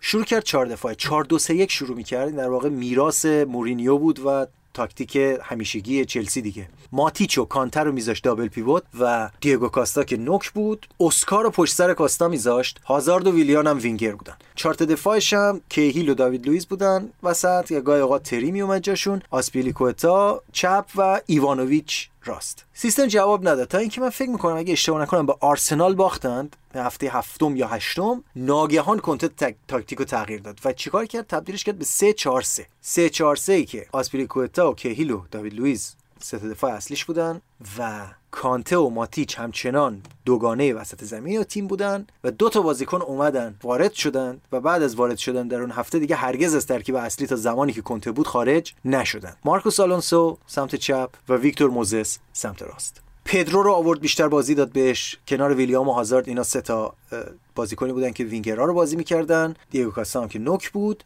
و فابرگاس هم به عنوان بازیکن ذخیره همیشه اضافه می‌شد. این مشکل این یه فرق مهمی با 352 کنته که دوباره تو اینتر ایاش کرد داره. اونم اینه که به جای رجیستا دابل پیوت داره که خب تو انگلیس خیلی مسئله مهمی نیست بدون رجیستا بازی کردن. و خب ویژگی های کانتو هم اجازه رو می‌داد که در مواقع لزوم اینا نسبت به هم عمق بگیرن و بین در واقع این ترکیب چهار نفره وسط زمینش بین حالتهای مختلف سویچ کنه. و اینا باعث شد که مشکل بزرگ کنته که توی سیستم 4 2 3 1 بهش عادت نداشت و باعث می‌شد تیمش خوب بازی نکنه حل بشه. مشکل چی بود؟ کمبود نفر وسط زمین و از دست دادن فضا. مشکل اشغال فضا در میان میدان رو اینطوری حل کرد. اسکار هم که کلا انداخت بیرون از ترکیب و دیگه اصلا به زحمت بازی کرد و بعدم رفت از چلسی. خلاصه اینکه کنته چلسی رو قهرمان کرد و با اون قهرمانی تبدیل به مربی شد که به این سه فصل که اون فصل اولش که با سری آ... توی سری آ با آتالانتا بود رو که حساب نکنیم چند دو سه ماه بیشتر نبود. مربی که چهار فصل در سطح اول فوتبال اروپا مربیگری کرده در دو تا بهترین لیگ های قاره و هر چهار فصل رو قهرمان شد. جایگاهی برای خودش ایجاد و خود تیم ملی ایتالیا هم که دیگه همه داشتن از این صحبت می‌کردن آقا تو همین که اومدی تو هشته و با آلمان این نتیجه رو گرفتی این بازی پایاپای کردی این خودش شبیه معجزه بود با این بازیکن‌ها. همه چی عالی بود دیگه. همه از این ترکیب 3 4 3 برنده حرف می‌زدن. چیز دیگری که باعث شد موفق بشه توی چلسی این بود که کنته عادت داشت به پوشش عقب زمین موقع retreat کردن عقب نشینی به دفاع با 5 نفر که کل عرض رو پوشش بدن. و دوباره آوردن wing back ها باعث شد که این 3 4 3 در حالت دفاعی سویچ می‌کرد به 5 4 1 و اتفاقا خیلی عالی بود برای ضد حمله. تعداد های زیادی رو با ضد حمله زدن. دقیقه 70 فابرگاس می آورد تو تیم عقب می‌کشید. compact عقب زمین جمع می‌شد. توپ از حریف می‌گرفتن. فابرگاس یه پاس بلند می‌داد و نوک به دیگو کاستا. اونم همینجوری با قدرت بدنی مثل تانک می‌رفت جلو و می‌زد تو گل. همه چی عالی پیش می‌رفت. قهرمان. درسته دیگه نه؟ نه. چی عالی پیش نمی‌رفت؟ اینکه آقا کنته انگار بدون دعوا کارش را نمیافتاد اصلا اینجا هنوز مشخص نیست که این چجوری شروع شد. ولی همون نیم فصل فصل اولی که تیم قهرمان شد یهو کلید کرد به این بنده خدا دیگو کاستا.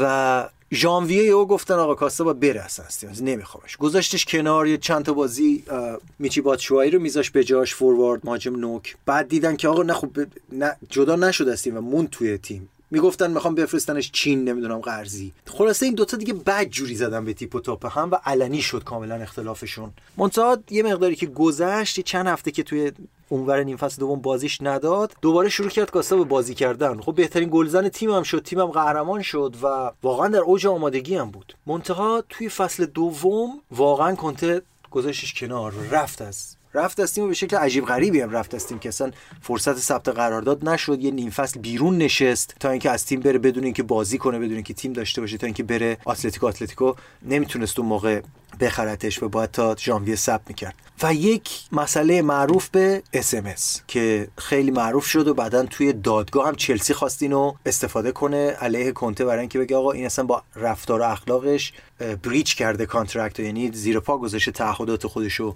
و ما بخاطر همین نمی‌خوایم بهش غرامت بدیم. دادگاه که البته چلسی باخت کنته برد در نهایت. ولی فصل دوم از همون ابتداش اینطوری بود. text message داده بود به دیگو کاستا که آقا من نمیخوامت برو مثلا برای خودت تیم پیدا کن. در اشاره داره به شیوه غیر حرفه‌ای ارتباطی که این داشت. دعوا داشت دیگه. با این با این با این آدم دعوا داشت. مثلا تیم از اون ور تیم مدیریتی باشگاه داشت مذاکره می‌کرد با کاستا که حالا یا بمونه یا مثلا براش مشتری پیدا کنه بفروشتش. این تکست می‌داد بهش که مثلا پاش برو از تیم من بیرون.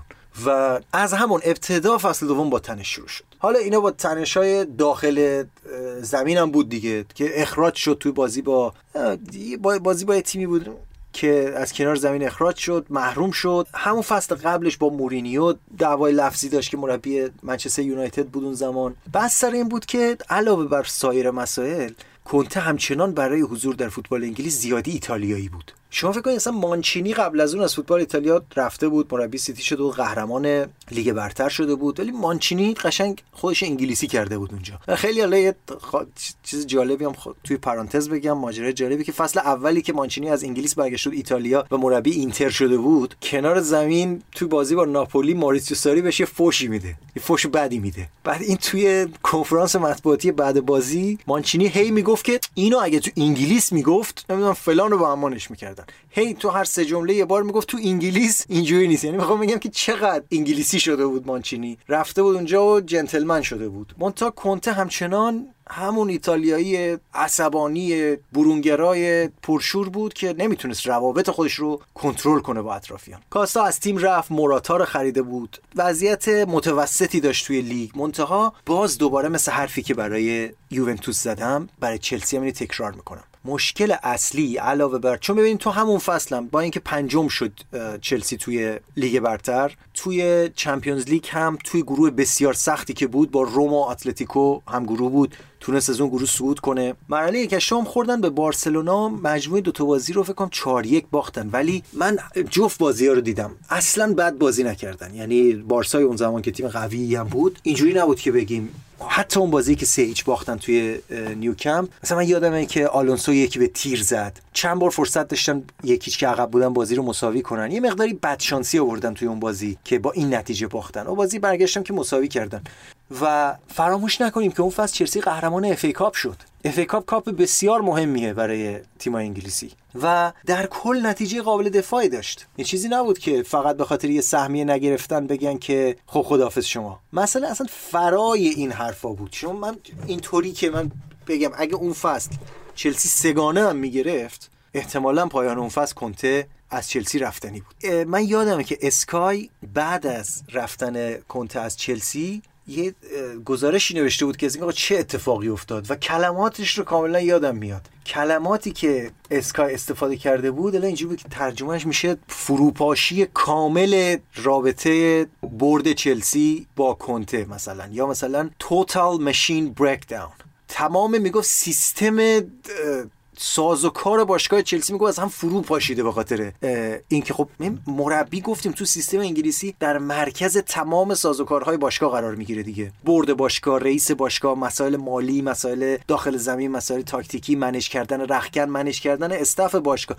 خود کادر فنی کادر مدیر دکتر ماساژور نمی‌دونم کمک مربی فران این تصویری که اسکای میده از چلسی در پایان فصل دومی که کنته اونجاست مثل یه باشگاهی که بمب خورده توش. انقدر که کنته با همه همه رابطش اصلا فرو پاشیده و اصلا قابل ادامه دادن نیست حضور این آدم در باشگاه. خب دستمزد زیادی هم می‌گرفت. استفام حاضر نبود بده و اخراجش کردن. اخراجش کردن و کارشون هم کشید به دادگاه. کنته با اینکه پیشنهاد داشت از ایتالیا و خصوصا ایسی میلان دنبالش بود میلان دنبالش بود.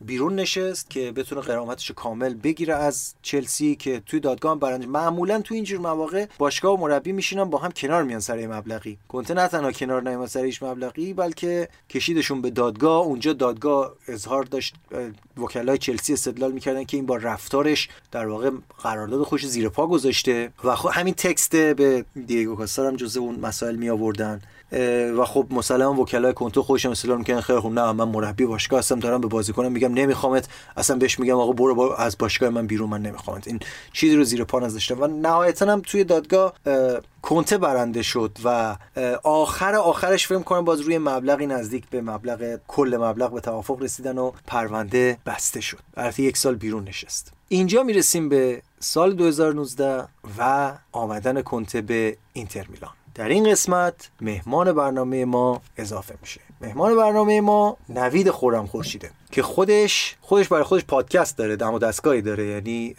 نمی‌دونم هفته ای نمی‌دونم 5 تا 6 تا دیگه حسابش از دست ما خارج شده. خودت بیا بگو چند تا پادکست داری و اتفاقا من توی یکی از شماره های پادکست کاتبک فکر می‌کنم به عنوان مهمان شرکت کردم. حالا این جوکی که هست میگن سلمونیا بیکار میشن سر هم دیگه کوتاه می‌کنن. ما هر وقت به به قول معروف پیسی می‌خوریم احتیاج داریم که یکی بیاد که نسبت به موضوعی مسلط باشه یا مثلا بحث و گفتگویی در بگیره همدیگر صدا می‌کنیم و میریم توی پادکست های هم شرکت می‌کنیم. منتها حالا از شوخی گذشته دلیل اینکه نوید رو من آوردم برای این قسمت اینه که نوید یه هوادار پروپاگورس اینتر میلانه. و دوست داشتم تو این قسمت ما یه صدایی از داخل شما برای اینکه یک باشگاهی رو کامل و از نزدیک تمام بازیاشو دنبال کنید یا باید هوادارش باشید طرفدارش باشید که از هر بردش از هر گلش خوشحال بشید یا اینکه باید دشمنش باشید که از هر گلی که می‌خوره خوشحال بشید. من تقریبا دومی هستم. یعنی تا جایی که بتونم تمام بازی اینتر رو می‌بینم. به خاطر اینکه اکثر مواقع بجز دو سه تا سه چهار تا بازی در طول فصل از باختش همیشه خوشحال میشم. نویدم اون سوی قضیه است. و حالا این وسط جفتمونم می‌تونیم کنتر رو تحلیل کنیم دربارش حرف بزنیم. بیشتر من می‌خوام در این قسمت سوال بپرسم و در خلال این سوال حالا بحثای تاکتیکی و اینا هم مطرح میشه. سلام نوید خوش آمدی به رادیو فوتبال. سلام هم به سامان هم به سردبیر محترم سایت باشگاه دانشجویان فوتبال که به عنوان ناظر فنی هستن اینجا و هم به همه کسایی که صدامون رو میشنون. در خدمتم سامان جون. من نویدم و هوادار اینتر.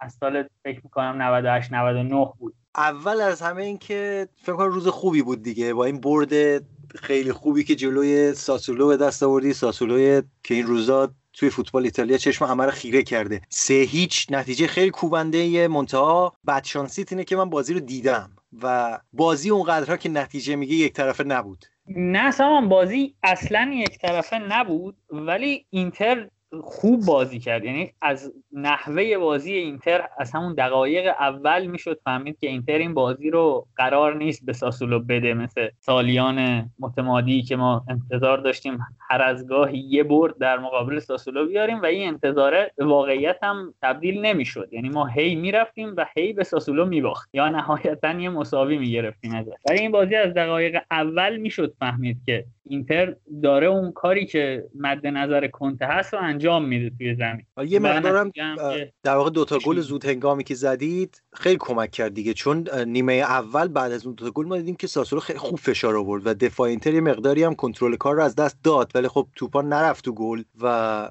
آره شانس هم آوردیم. یه توپ به تیرک خورد توی همون نیمه اول. آخراش بود که اگه داشت. آره. و منظور این که همچنان اینطوری نبود که بگیم یک بازی کوبنده ای انجام داد ولی آره قبول دارم. خیلی خیلی مسلط بازی کرد. مخصوصا اینکه گالیاردینی رو دیدیم که خیلی پیشرفت کرده بود. گل زد آقا. دا... یه گل زدیم که دارمیان پاس گل داد و گالیاردینی گل زد. یعنی اتفاق فکر نمی کنم جز تو تیم کنته توی تیم کس دیگه محقق بشه. یعنی این دوتا بازیکن بتونن توی تیم یه نفر دیگه با همکاری هم گل بزنن.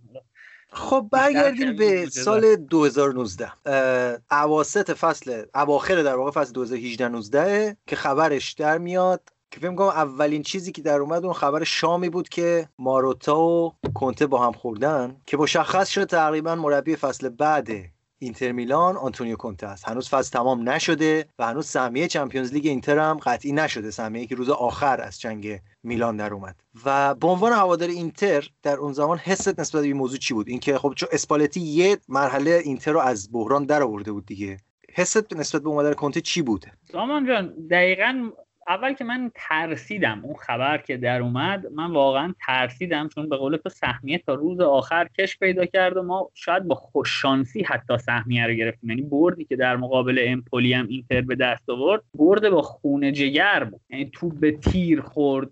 هندانویچ عقاب شده بود اون روز و من فکر می‌کردم که ممکنه روی اسپالتی از نظر روانی تاثیر بذاره و خب خبر اومدن کنته برای من طرفدار اینتر به دلیل وضعیت باشگاه اینتر توی آخرای فصلم یک کمی ترسناک بود. یعنی من همیشه کنته رو به عنوان یک مربی صاحب فن دوست داشتم و به نظرم آدم قابل احترامی بود. اما درگیری هایی که در گذشتش بود و خودت به خوبی اشاره کردی باعث می‌شد یک کمی نگران باشیم چون دقیقا توی همون برهه رختکن اینتر به شدت آشفته بود. یعنی کار به جای رسید که بازوبند کاپیتانی از ایکاردی گرفته شد و به هندانویچ داده شد و مثلا می‌گفتن بازیکنهای بالکان مثل پروشیچ و بروزوویچ و مثلا بازیکنهای آمریکای جنوبی مثل مثلا ایکاردی و لاتارو اینا دو تیکه شدن توی رختکن که علنا هفته های آخر ما می‌دیدیم. حتی اگر بازی به ایکاردی می‌رسه بروزوویچ مثلا گل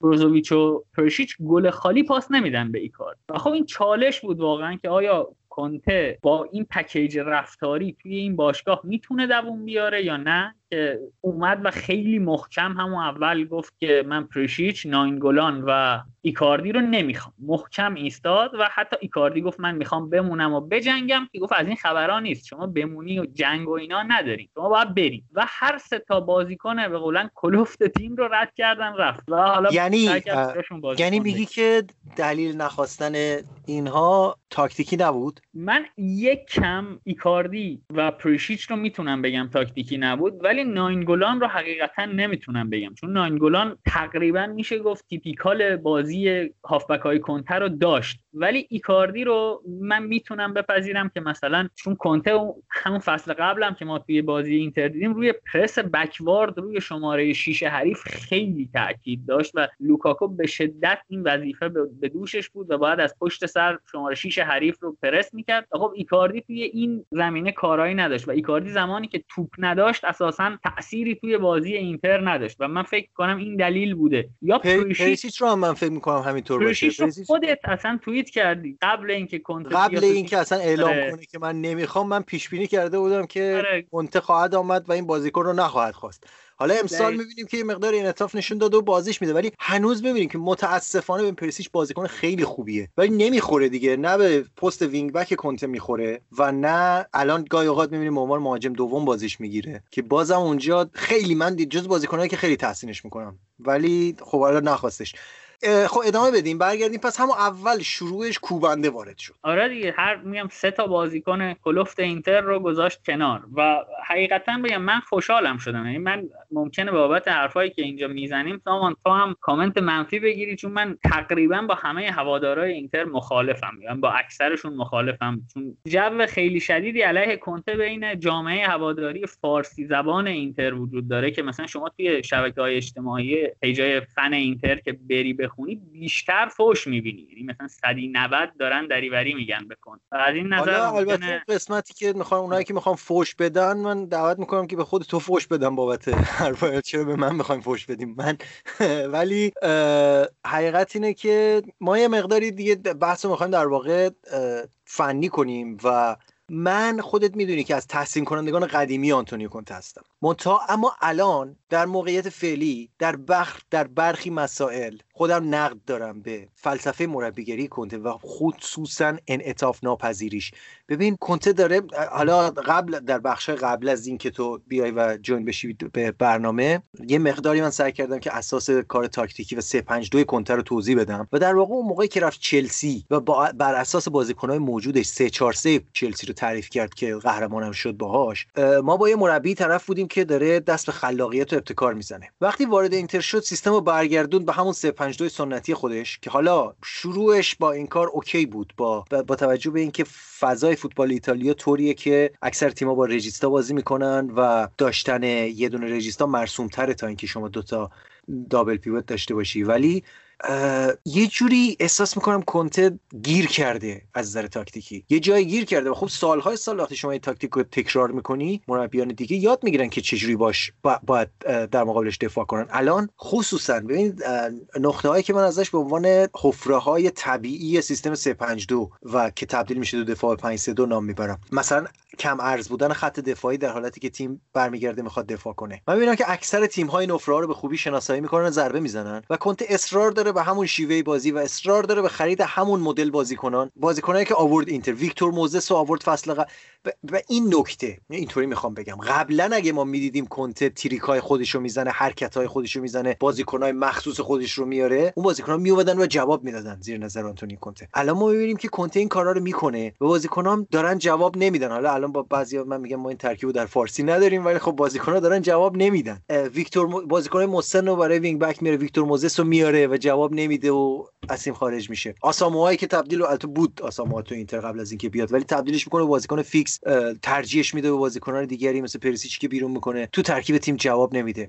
اشلی یانگ بگیر نگیره. کاندروا یه مدت خوب بازی کرد جواب نداد و اون شد سرنوشتش. به نظر تو این اتفاق نیفتاده؟ یعنی ما همچنان ما دیگه اون کنته شارپ رو نمی‌بینیم.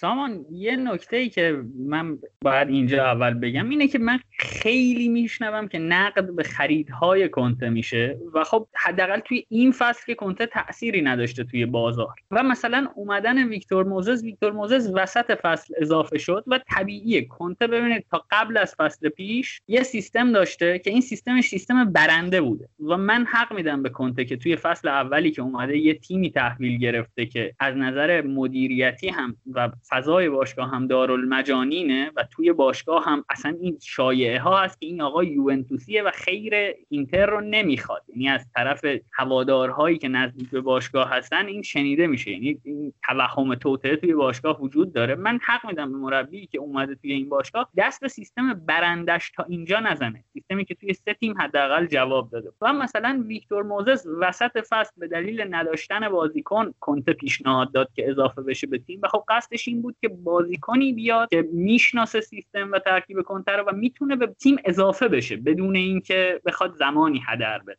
و حالا نقد به خریدای این فصل کنته که میشه من واقعا اینو متوجه نمیشم. ببینید کنته وسط زمین ساندرو تونالی رو می‌خواست که باشگاه گفت تا بازیکنی فروش نره ما بازیکنی نمی‌خریم. برای wing back چپ امرسون پالمیری یا مارکوس آلونسو مد نظرش بود که دوباره به همون دلیل خریداری نشدن. و برای خط دفاع هم ماراش کومبولا رو می‌خواست که در نهایت با 20 میلیون رفت روم و باز باشگاه گفت بودجه نداری. یعنی کنته بازیکنهایی که پیشنهاد داده به تیم کولاروف و ویدال بازیکنهایی بودن که دو نیم میلیون یورو برای اینها هزینه شده. با دو نیم میلیون یورو واقعا نمیشه بازیکنی با کیفیت تر از مثلا کولاروف گرفت یا آرتورو ویدال گرفت. من این نقد رو به کنته حداقل نمیپذیرم. توی فصل جدید با تو همراه هم که کنته نیاز داره به اینکه تغییر بده. یه من نمی‌دونم چه تغییری ولی مسلما وقتی شما جواب نمی‌گیری از سبک بازی باید یه تغییراتی بدی.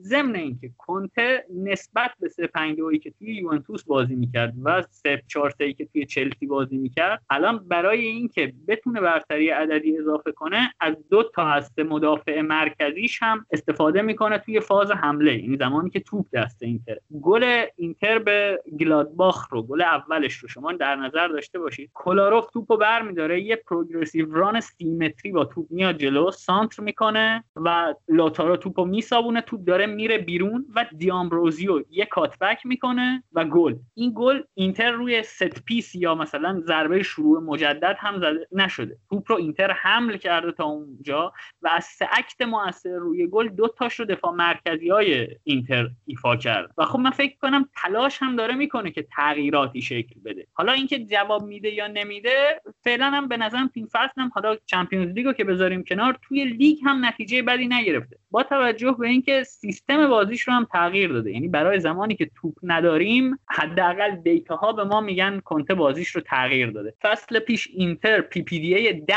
داشته. یعنی تقریبا از میانه زمین شروع می‌کرده پرس و لوکاکو press backward وظیفش بوده انجام بده. اینتر تا اینجای فصل میانگین PPDA یش 7.69 یعنی داره aggressive تر پرس می‌کنه. و من فکر کنم برای اینکه یه تیم این تغییر رو کرده 7 هفته ای که تیم الان دوم هم هست و در نهایت ممکنه این هفته حالا روم ببره سوم بشه. 7 هفته برای یه تیمی که مثلا سوم هست خیلی نتیجه بدی هم نیست. آنچنان نتیجه بدی من من موافقم خودم اتفاقا باهات و فکر می‌کنم که هنوز هیچ اتفاقی نیفتاده که ما بخوایم نتیجه نهایی بگیریم در مورد که این فصل هنوز داستان خیلی زیاد داره و حتی من میگم که توی چمپیونز لیگ هم هنوز اینتر شانس صعود داره دیگه. یعنی یه مقداری سخت هست باید دوتا بازیشو حتما ببره و اون رئال هم گلادباخ رئال هم گلادباخ ببره ولی اصلا غیر ممکن نیست. یعنی یه چیزی شبیه وضعیت آتالانتا توی دو هفته پایانی فصل قبل تو گروهش که صعودم کرد نهایتا. توی لیگ هم که حالا با اینکه میلان صدر نشینه ولی هنوز همه تیم هایی که هنوز رقابت اصلی شکل نگرفته بالا. ولی حرف من اینه که از نظر حالا تو میگی تغییراتی در شکل بازی رخ داده. دیتا مثلا میگه که در شکل بازی رخ داده. ولی منظور من از تغییر یه چیزی فراتر از این بود دیگه. این بود که آقا مثلا ببین شما وقتی مشکل داری باشگاه میگه که آقا نمی‌تونیم بازیکن بخریم. به جای اینکه بیای توی همون ساختار سیستم خودت بازیکنای مثلا حالا بازیکنایی که شاید کمتر کارآمد باشن و بخوای بیاری و همچنان اصرار به همون داشته باشی وقتی بازیکنی مثل پرسیچ داری توی ترکیب تیمت می‌تونی یه مقداری انعطاف ترکیب بیشتر کنی از بازیکنهای بهتری که داری بیشتر استفاده کنی. حالا این مثلا کاریه که پیولی تو میلان انجام داد. یعنی تیمی که تیم رو در اون جاهایی که باز مثلا اون 4 2 3 1 که ایجاد کرد با بن ناصر و کسیه شاید بتونم میگم که تنها راهی بود که شما می‌تونستی از تیمی در حد و اندازه بازیکنهای میلان با این بازیکنها بتونی یه تیم رقابتی در این سطح بسازی. تنها راهش همین بود. که شما بیای یک نقطه زمین تو با دو تا بازیکن چنان قوی کنی که تیم تو رقابتی کنی. کنته خب توی خط حمله داره اینو. فکر نمی‌کنی اگه مثلا یه سیستمی ایجاد می‌کرد که دو تا وینگر داشته باشه جای wing back مثل کاری که تو چلسی کرد. می‌تونست مثلا موفق تر باشه. یا مثلا چه می‌دونم ببین یه طوری که از بازیکنایی که داره بهتر استفاده کنه. یا حتی اصلا یه مثلا به چهار دفاع فکر کردن. دارم این علاوه بر اونه که دارم میگم سیستم بازیش پیش بینی پذیر شده. اینو جواب بده تا بعدش بریم برسیم به بحث یکی از سوالات. من همزمان این سوالاتی که تو توییتر پرسیدن رو بگیرم. می‌تونید همزمان که اینو پاسخ می‌دید بعضیش می‌خوایم راجع اریکسن صحبت کنیم. به اون فکر کنید. سامان یه نکته ای که در مورد مثلا اون کاری که توی چلسی کرد باید دقت کنیم اینه که اون توی چلسی کانته و ماتیچ روی فرم رو داشت و خب الان اگر کانته و ماتیچ رو ماتیچ چلسی و کانته اون فصل چلسی رو بذاری یک کفه ترازو کل باشگاه اینتر رو هم بذاری یک کفه ترازو فکر نمی کنم این دوتا میزون وایسن. و خب توی اینتر همچی آفکایی نداره. یعنی بجز بروزوویچ که همیشه یه سطحی از سطح متوسطی تازه هم نه خیلی هم نشون داده بقیه هافبکای اینتر یکیش گالیاردینیه یکی دیگهش ویداله که من هیچی از ویدالی که توی یوونتوس بود نمی‌بینم هیچی از ویدالی که توی بایر مونیخ بود توی این ویدال نمی‌بینم. و فقط یه بارلا البته حالا بارلا خیلی خوب شده اما بارلا هم یه بازیکن 21 دو ساله است 23 سالشه نهایتا فکر کنم. و خب فکر نمی‌کنم بشه با بارلا و یکی از اون حیف به قول این دوستمون لنگ و لوکی که نام بردیم بشه اون مثلا وسط زمین رو پوشش داد. ضمن اینکه خود کنته هم اساسا علاقه نداره به بازی دادن دابل پیوت. یعنی میگم اون چیزی که توی چلسی دیدیم مجبور شد. یعنی نه می‌تونست هازارد رو بذاره بیرون و سه پنج دوش کنه چون بهترین وینگرش بود. و نه کسی داشت که اسکار هم مثلا از نظر توانایی ضعیف بود و نمی‌تونست بهش وسط زمین بازی بده. و خب مجبور شد اون کار کنه. اینجا هم بازیکن با اون کیفیت نداره و هم مجبور نشده هنوز. و یه چیز دیگه در مورد حالا بازی دادن به بازیکنهای بهتر شاید مثلا خیلی ها ناینگولان رو بگن. من یه فیلم برات میفرستم سامان توی کانال هم اگه دوست داشتی نش... بذارش. از تمرین ناینگولان توی دو سه هفته اخیر. ببین تمرین رو طرف عملا گرفته به کتفش. یعنی توی تمرین یه رفت رفتار باری به هر جهت داره میچرخه برای خودش و اهمیت نمیده. و خب چرا مثلا ما باید از مربی انتظار داشته باشیم همچین بازیکنی رو بیاره بازی بده؟ بازیکنی که تیم براش اهمیت نداره سر تمرین به بازی مشغوله و داره سر به هوایی می‌کنه به قولم و آره میگم به نظرم مهره مناسب رو نداره برای اینکه پس دفاع می‌کنی از رویه تاکتیکی فعلی کنته به نظرت مناسبه؟ به نظر من راهی جز این نداره. نگاه کن اون نقدی که مثلا به کنت وارد میشه مبنی بر اینکه شاید بتونه مثلا با چهار دفاعه بازی کنه شاید. این نظر من نمی‌دونم چجوری باید بهش پاسخ بدیم. ببین کنته میگه من به هیچ وجه دوست ندارم در خط حمله یعنی خط دفاعم با حمله حریف دو در مقابل دو ایجاد بشه. یعنی من بازی کردن با دو دفاع یعنی ریسک دو در مقابل دو دادن به حریف پشت محوطه جریمه خودم و من این ریسک رو نمیپذیرم.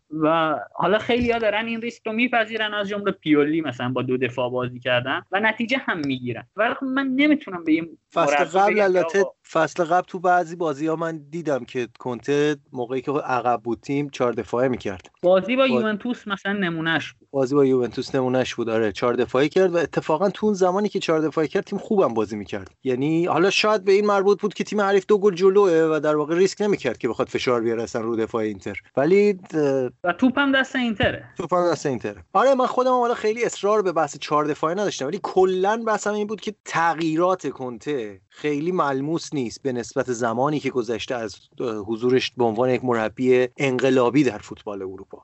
یک مربی انقلابی به قول معروف الان تبدیل شده به یک مربی تا حدودی پیش بینی پذیر اوکی ولی حالا من این بحث تو همینجا می‌تونیم بپذیرم ازت که میگی یعنی تا حدودی من قانع شدم که ببینم درستم میگی. حالا به اون صورت جز حالا پریسیچ اگه حساب نکنیم کسی هم نداره که بخوایم بگی که آقا شما بیا تغییر تاکتیک بده کلا و بر محور این بازیکن حالا بیا یه تاکتیک جدیدی بنا بریز. سوال بعدی که داریم اینجا درباره اریکسونه. بیا یک بار برای همیشه تو برای ما بگو چون روایت متفاوتی شنیدم که اریکسن اصلا کی خرید کی ورداش آورد اینتر و چه سازوکاری باعث شد که این بازیکن بازیکن اینتر بشه؟ چون بر من که از روز اول اینم باز دوباره از یکی از اون مواردی که من از روز اول قبل از اینکه شروع کنه بازی کردن در اینتر نوشتم و گفتم که آقا این بازیکن تا زمانی که کنته در اینتر هست هیچ آینده ای در این تیم نخواهد داشت.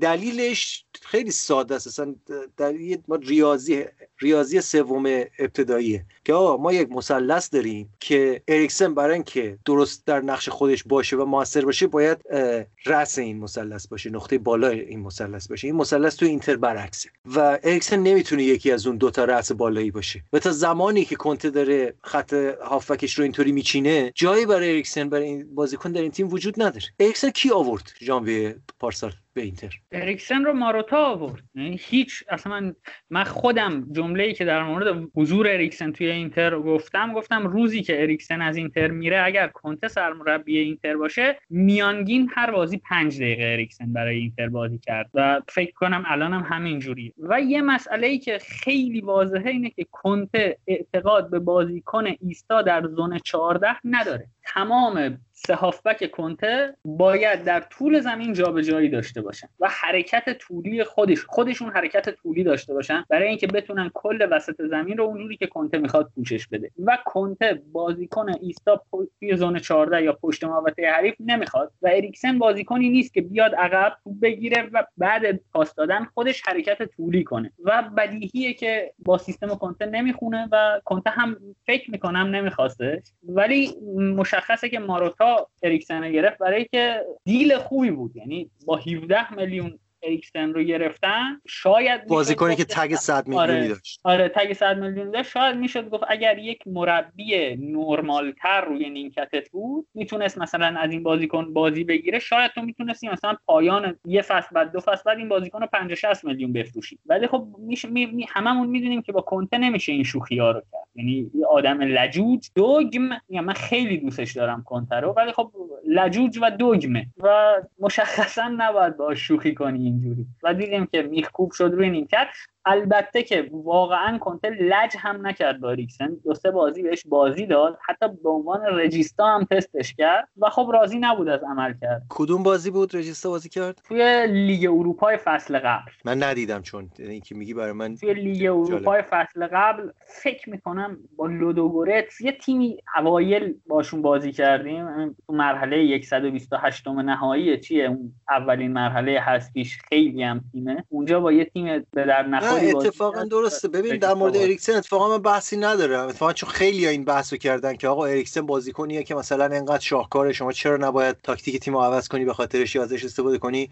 خود من در این مورد اتفاقا همراه با کنته هستم. دلیلش هم اینه که اتفاقا اریکسن بازیکنیه که خودش به عنوان یک بازیکن کمترین انعطاف پذیری رو داره. یعنی بازیکنیه که شما یه مقداری دست بهش بزنی به اون چیزی که توی تاتنهام اون نقشی که مثلا تو تاتنهام داشت تغییرش بدی کارایش نصف میشه. حالا شما دوباره یه 4 2 3 1 ایجاد کن در هر تیمی. اریکسن بذار پشت فوروارد ببینی که دوباره این بازیکن مثلا تبدیل میشه به یه ستاره. یا مثلا توی جایی که تو تاتنهام بازی می‌کرد بازی بهش بده. به نظر جدا میشه ژانویه اریکسن از اینتر؟ من فکر کنم جدا بشه.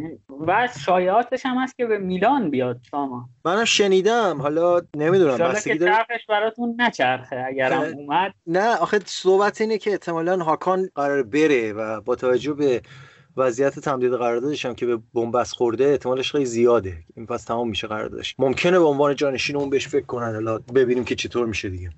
ادامه بدیم با سوالات.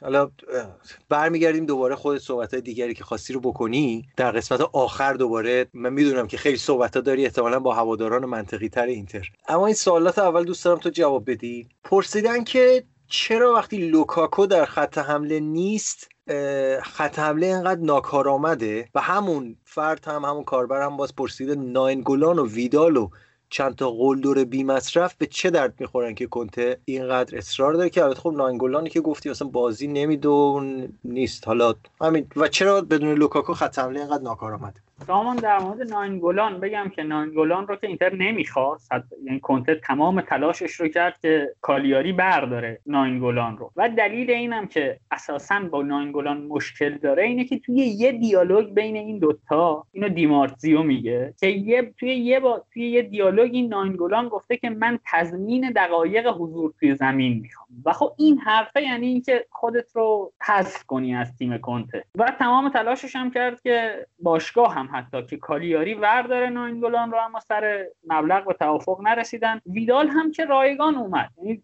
چاره ای دیگه ای نداشت. وقتی باشگاه دو نیم میلیون یورو بودجه برای نقل و انتقالات خب میگم بازم همون تو نمی‌تونی بری بن چیلول و تونی کروس رو بگیری میری هر چیزی تو بازار مونده رو برمیداری میاری ویدال بود و کولاروف. در مورد لوکاکو هم سامان یه چیزی من می‌خواستم کلا در موردش حرف بزنم که کنته مربی جزئیاته. یعنی مثلا من یه چیزی که می‌تونم در مورد طراحی حمله بر حمله مبتنی بر حضور لوکاکو بگم اینه که کنته همیشه یه وال پلیر یعنی یه بازیکن دیوار پشت به دروازه توی تک تک طراحی حملاتش وجود داره. یعنی مثلا the one یه سیستمی که خیلی ازش استفاده می‌کنه و مثلا توی این حرکت با بیلسا هم تقریبا شباهت داره. میگن up back through. یعنی یه مهاجم میاد بالا پشت به دروازه قرار می‌گیره توپو می‌گیره lay off می‌کنه و یه third run که مثلا بارلا یا اشرف حکیمی یا وینگر wing-back اون بر باشه توپ رو می‌گیره. و بجز لوکاکو هیچ کس توی اینتر نمی‌تونه این wall player باشه که پشت به دفاع پشت به دروازه حریف توپ بگیره و توانایی توپ پخش کردن داشته. و به همین دلیله که به هم میریزه خیلی هم کلا مهاجمایی مثل لوکاکو رو دوست داره. حتی یکی از ها و درگیریاش با تیم چلسی این بود که من توی فصل دومم لوکاکو رو می‌خواستم و برام جذب نکرد. لوکاکو رو گفته بود اتفاقا خوندم اخیرا مصاحبه رو. لوکاکو رو گفته بود و یکی دیگر هم گفته بود. فنداک. آره، فنداک. گفته بود من این دوتا رو می‌خواستم و اگر به من می‌دادن چلسی رو تبدیل به قد... برای پنج سال تبدیل به قدرت اول انگلیس می‌کردم. خودت فکر می‌کنی که پیش بینیت از جایگاه رتبه اینتر در واقع پایان فصل سری چیه؟ من فکر کنم بین سه تیم اول قرار می‌گیریم و این اصلا نتیجه بدی نیست. دقیق حرف من با هوادار اینتر از اینجا شروع میشه. ما متاسفانه یه مشکلی که وجود داره اینه که جایگاه تیم خودمون رو نمی‌شناسیم. من واقعا متوجه نمیشم چرا یک هوادار اینتر باید برای حذف از چمپیونز لیگ مربی اینتر رو به سلابه بکشه. با ما تو تاریخمون سه بار چمپیونز لیگ گرفتیم میانگین هر هفتاد سال یه بار چمپیونز لیگ گرفتیم. یا حالا یه مربی که فصل دومشه و یک لیست آتاشخال دم دستش بوده مثلا فصل قبل مثل برخواله خب نه نه نه نه اجازه بده اجازه بده. اینجا به نظر من اینجا به نظر من تو داری یکم مغلطه می‌کنی. بعد سر این نیست که چرا چمپیونز لیگو نمی‌بری. بعد سر اینکه چرا از گروه بالا نمیای خب من میگم آخه مثلا ما توی ده سال اخیر چند بار از گروه بالا اومدیم. ما یه تیمی داریم که تازه فاصله گرفته از مثلا هفتم هشتم شدن توی سری ها و مثلا حذف شدن توی گروهی که تاتنها توی گروهی که بارسلونا و دورتموند بودن به نظر من باعث نمیشه که دو تیمی که دارن ده سال توی سطح اول اروپا رقابت می‌کنن. و جایگاه اینتر توی همون گروه سوم بوده منطقی. انتظار آخه ببین هوادار انتظار داره. هوادار انتظار شما حالا ما میگیم ما من و تو اینجا صحبت می‌کنیم میگیم اریکسن بله نمی‌خوره به تاکتیکی کنته به زور آوردن بهش دادن. ولی هوادار داره می‌بینه یه بازیکنی که تگ 100 میلیونی داره اومده به تیم. ما 40 میلیون برای اشرف حکیمی پول دادیم که این 40 میلیون رو همه میگن که این bargain بود یعنی مفت خریدیم اینا بازیکنن که بالاخره به تیم اضافه شده روملو لوکاکو 85 میلیون یورو. نمی‌دونم چقدر از یونایتد فصل قبل گرفتید. این که شما بیای بگی شما همچنان باید توقع نتایج اسپالتی رو داشته باشی خب اینم من اگه هوادار اینتر بودم که الان باید می‌خواستم بحث کنم می‌گفتم که خب نه دیگه توقع سود از چم... گروه چمپیونز لیگ توقع زیادی نیست. تمام من میگم من مشکل ندارم با اینکه مثلا دو سال دیگه یا سال دیگه انتظار داشته باشن کنته بیاد مثلا جزء 8 تیم چمپیونز جزء 4 تا تیم. من میگم اینتر یک پروژه‌ای رو با کنته شروع کرده که افتاده توی گروهی که دو تا تیمش ده ساله دارن توی سطح اول اروپا رقابت می‌کنن. ده ساله توی کشور خودشون یا جام بردن یا title race داشتن. یعنی جزء مدعیا بودن. همیشه توی چمپیونز لیگ بودن. اینتر توی سال دومی که توی چمپیونز لیگ و مربی فصل اولشه خورده به تور دو تا تیم گردن کلو. و حسم شده. تا روز آخرم امید داشته. حالا درست هفته آخری فاجعه ای رقم خورده ما به به تیم مثلا سوم بارسلونا باختیم. ولی باخت توی فوتبال دیگه. یعنی میگم نتیجه چیزی نبوده که به صلابه بکشن اینتر پیشرفت هم کرده. قبلا توی گروهی که پی اس وی تاتنهام و بارسلونا بودن هست شده. الان توی گروهی که دورتموند و بارسلونا بودن هست شده. و توی لیگ هم که دوم شده. با اختلاف یک امتیاز هم دوم شده. حالا درسته که مثلا یوونتوس بازی آخری رو شل کرد ولی در کل نتیجه قابل قبولی گرفته به نظر من. و تو این فصل هم که تازه 8 هفته گذشته یعنی چیزی نگذشته از این فصل که بخوام بگیم که پس امیدواری به ادامه این فصل. من امید و من فکر می‌کنم اگر آنتونیو کونته با قهر از اینتر جدا بشه مثل اتفاقی توی چلسی افتاد قهرمانی یا جام گرفتن اینتر برای سالهای دیگری به تعویق میفته و با توجه به اینکه مربی خوب بیکار هم نداریم به جز الگری و پوچتینو به جز الگری و پوچتینو و من فکر نمی کنم که باشگاه بعد از مثلا قطع همکاری با یک مربی که از یوونتوس اومده و مثلا اولش کلی فوش خورده که مثلا ماروتا و کنته می‌خوان باشگاه رو نابود کنن بره دست بذاره روی مربی قبلی یوونتوس. من فکر نمی کنم فرق می‌کنه. ببین کنته یوونتوسیه. یعنی کنته بازیکن یوونتوس بود. 13 سال تو یوونتوس بازی کرده. یعنی اسمش همراه با یوونتوس میاد. الگری مربی یوونتوس بود. الگری یعنی یوونتوسی نیست. آیکون یوونتوس محسوب نمیشه به نظر. نمیشه نه اصلا نمیشه. یعنی اتفاقا به نظر من باشگاه اگه بره دنبال الگری حالا ما داریم راجع من خودم با خیلی از حرفایی که می‌زنیم موافقم. یعنی فکر می‌کنم اینتر با کنته خیلی پیشرفت کرده. و تبدیل به یک تیمی شده که توانایی اینو داره که همه تیم‌ها رو ببره. منتها به دلایلی نمی‌بره. و اینی که من میگم حالا یه مقداری شاید جملات معنی نده کاملا ولی در بستر فوتبالی کاملا معنی میده. یه موقعی هست که تیم شما نمی‌بره و شما می‌دونی که این تیم نمی‌تونه ببره. یعنی یه وقتی میره تو زمین مال بردن نیست. آره مال بردن نیست اصلا. یه موقعی می‌بینی که بابا این تیم می‌تونه ها ولی جور در نمیاد. اون موقعیه که باید زمان داد به مربی تا اینکه تکای پازل خودش بیشتر جور کنه. منتها سوال بعدی که در واقع سوال آخر من در بخش سوال جوابه اینه که از نقطه نظر غیر فنی چطور؟ ببین کنته تقریبا هر جایی که بوده دیگه از سال دوم با ساختار باشگاه و مدیر و رئیس و اینا دیگه زدن به تیپ و تاپ هم. و تا تو اینتر تا همین الان هم اگر این اتفاق نیفتاده دلیلش اینه که اینا ملاحظه کردن. یعنی تا حد زیادی. حالا درسته که میگی مثلا سر نقل و انتقالات بالاخره با هم اختلاف و اینا داشتن ولی هیچ وقت جواب کنتر ندادن علنی. بیان علنا انتقاد کنن ازش یا مثلا حتی پارسال بعد از اینکه حذف شده چمپیونز لیگ و اون حرفا رو زد که آقا خیلی شدید توپید به مدیریت باشگاه که آقا اینجوری نمیشه و نمی‌دونم توقع نداشته باشین از من این حرفا. مدیریت نیومد جواب مثلا جدی بهش بده. فکر می‌کنی که اون یه جای منفجر میشه بالاخره این قضیه مثل جاهای قبلی کنته یا نه؟ می‌تونن ادامه بدن با هم. زمان یه چیزی که توی مصاحبه های کنته میشه دید اینه که معقول تر داره رفتار می‌کنه یه مدتیه ببین یه زمانی بود واقعا مصاحبه هاش بوی خون می‌داد. یعنی عملا ساختار باشگاه رو به رسمیت نمی‌شد وای می‌شد می‌گفت آسیلیو باید اخراج بشه. یعنی این در حد یه مربی نیست. یعنی در چارچوب اختیارات یه مربی نیست که وایسه در مورد کادر مدیریتی باشگاه توی ایتالیا نظر بده. و خب الان مثلا یک کم معقول تر شده. مثلا همین هفته پیش یه خبرنگار که فکر کنم کرم هم دارن این خبرنگارا ازش پرسیده بود که آیا ساختار باشگاه بر علیه تو عمل می‌کنه و مسیرش با مسیر تو متفاوته؟ که کنته برگشته بود گفته بود که این سوال دیوونگیه و اینطوری نیست. توی مصاحبه‌هاش هم یک کم رقیق‌تر شده اون فاز دیوانگی خودش. اون دیوانگی بد نیست اون پکیج عجیب کنته. و من فکر کنم توی این فصل مشخص میشه. یعنی اگر قرار باشه که کنته کنته توی این فصل باید من فکر می‌کنم برای اینتر دستاورد بسازه. یعنی اگر کوپا ایتالیا یا مثلا سری آ رو نبره فضا توی باشگاه برای کنته سخت میشه. و باشگاه من فکر کنم اگر قرار باشه کنته رو تحمل نکنه نمی‌تونن با هم همکاری کنن. یعنی من فکر کنم اگر کنته دستاورد نیاره نمی‌تونن همکاریش ادامه داشته باشه با خب خیلی این فصل با توجه به اینکه خب واسه تحولاتی که یوونتوس داشته و حالا لغزش هایی که در هفته های ابتدایی تیم پیرلو داشته خیلی میگن که این دیگه بهترین فرصته برای قهرمانی. آره تنها فرصت من فکر می‌کنم برای کنته. چون ببین الان از بین مربی های تیم top ما فصل قبل با این من حالا میگم اینجا من یکم به هوادارهای اینتر نزدیکتر میشم.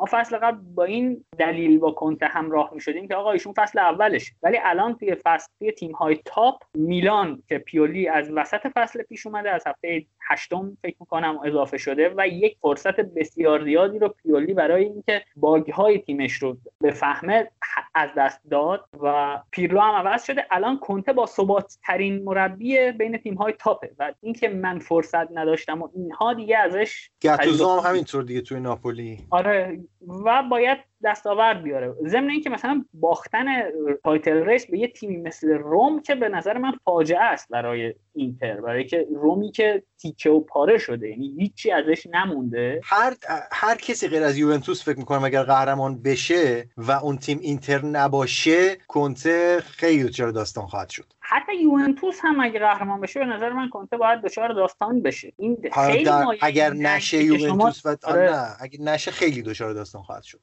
و اینم ننگه که آقای کنته شما مثلا توی یه لیگی هستی که تا قبل پارسال فقط گواردیولا تو رو توی لیگ شکست داده بود و حالا پیرلو مثلا از ناکجا آباد پیدا بشه کسی که مثلا غیر حضوری تو کوورچیانو مدرک pro license گرفته بیاد مثلا بدون تجربه مربیگری آره. آره بدون تجربه آره میگم پذیرفته نیست من فکر کنم این فصل باید دستاورد داشته باشه. ولو یه کوپا ایتالیا مریض که اون page ی که داره میشماره تعداد روزهای اینتر رو که جام نگرفته. Days since Inter Inter won trophy الان روی 10 11 هزاره و ما سوژه تمام شبکه های اجتماعی هستیم با این page. من فکر کنم همین که بتونه این رو متوقف کنه خودش کافیه. برای من حداقل کافیه. توی بازی داربی میلان دو یک اینتر رو برد. در حالی که یک نیمه حداقل اینتر رو اصلا خارج کرده بود از بازی. نیمه دوم اینتر بهتر بازی کرد و موفق شد دوباره خط ارتباطی بین لوکاکو و لائوتارو رو دوباره برقرار کنه. و با برقرار کردنش چند تا موقعیت خیلی خوبم این combination های بالای زمین این دوتا تونست بسازه.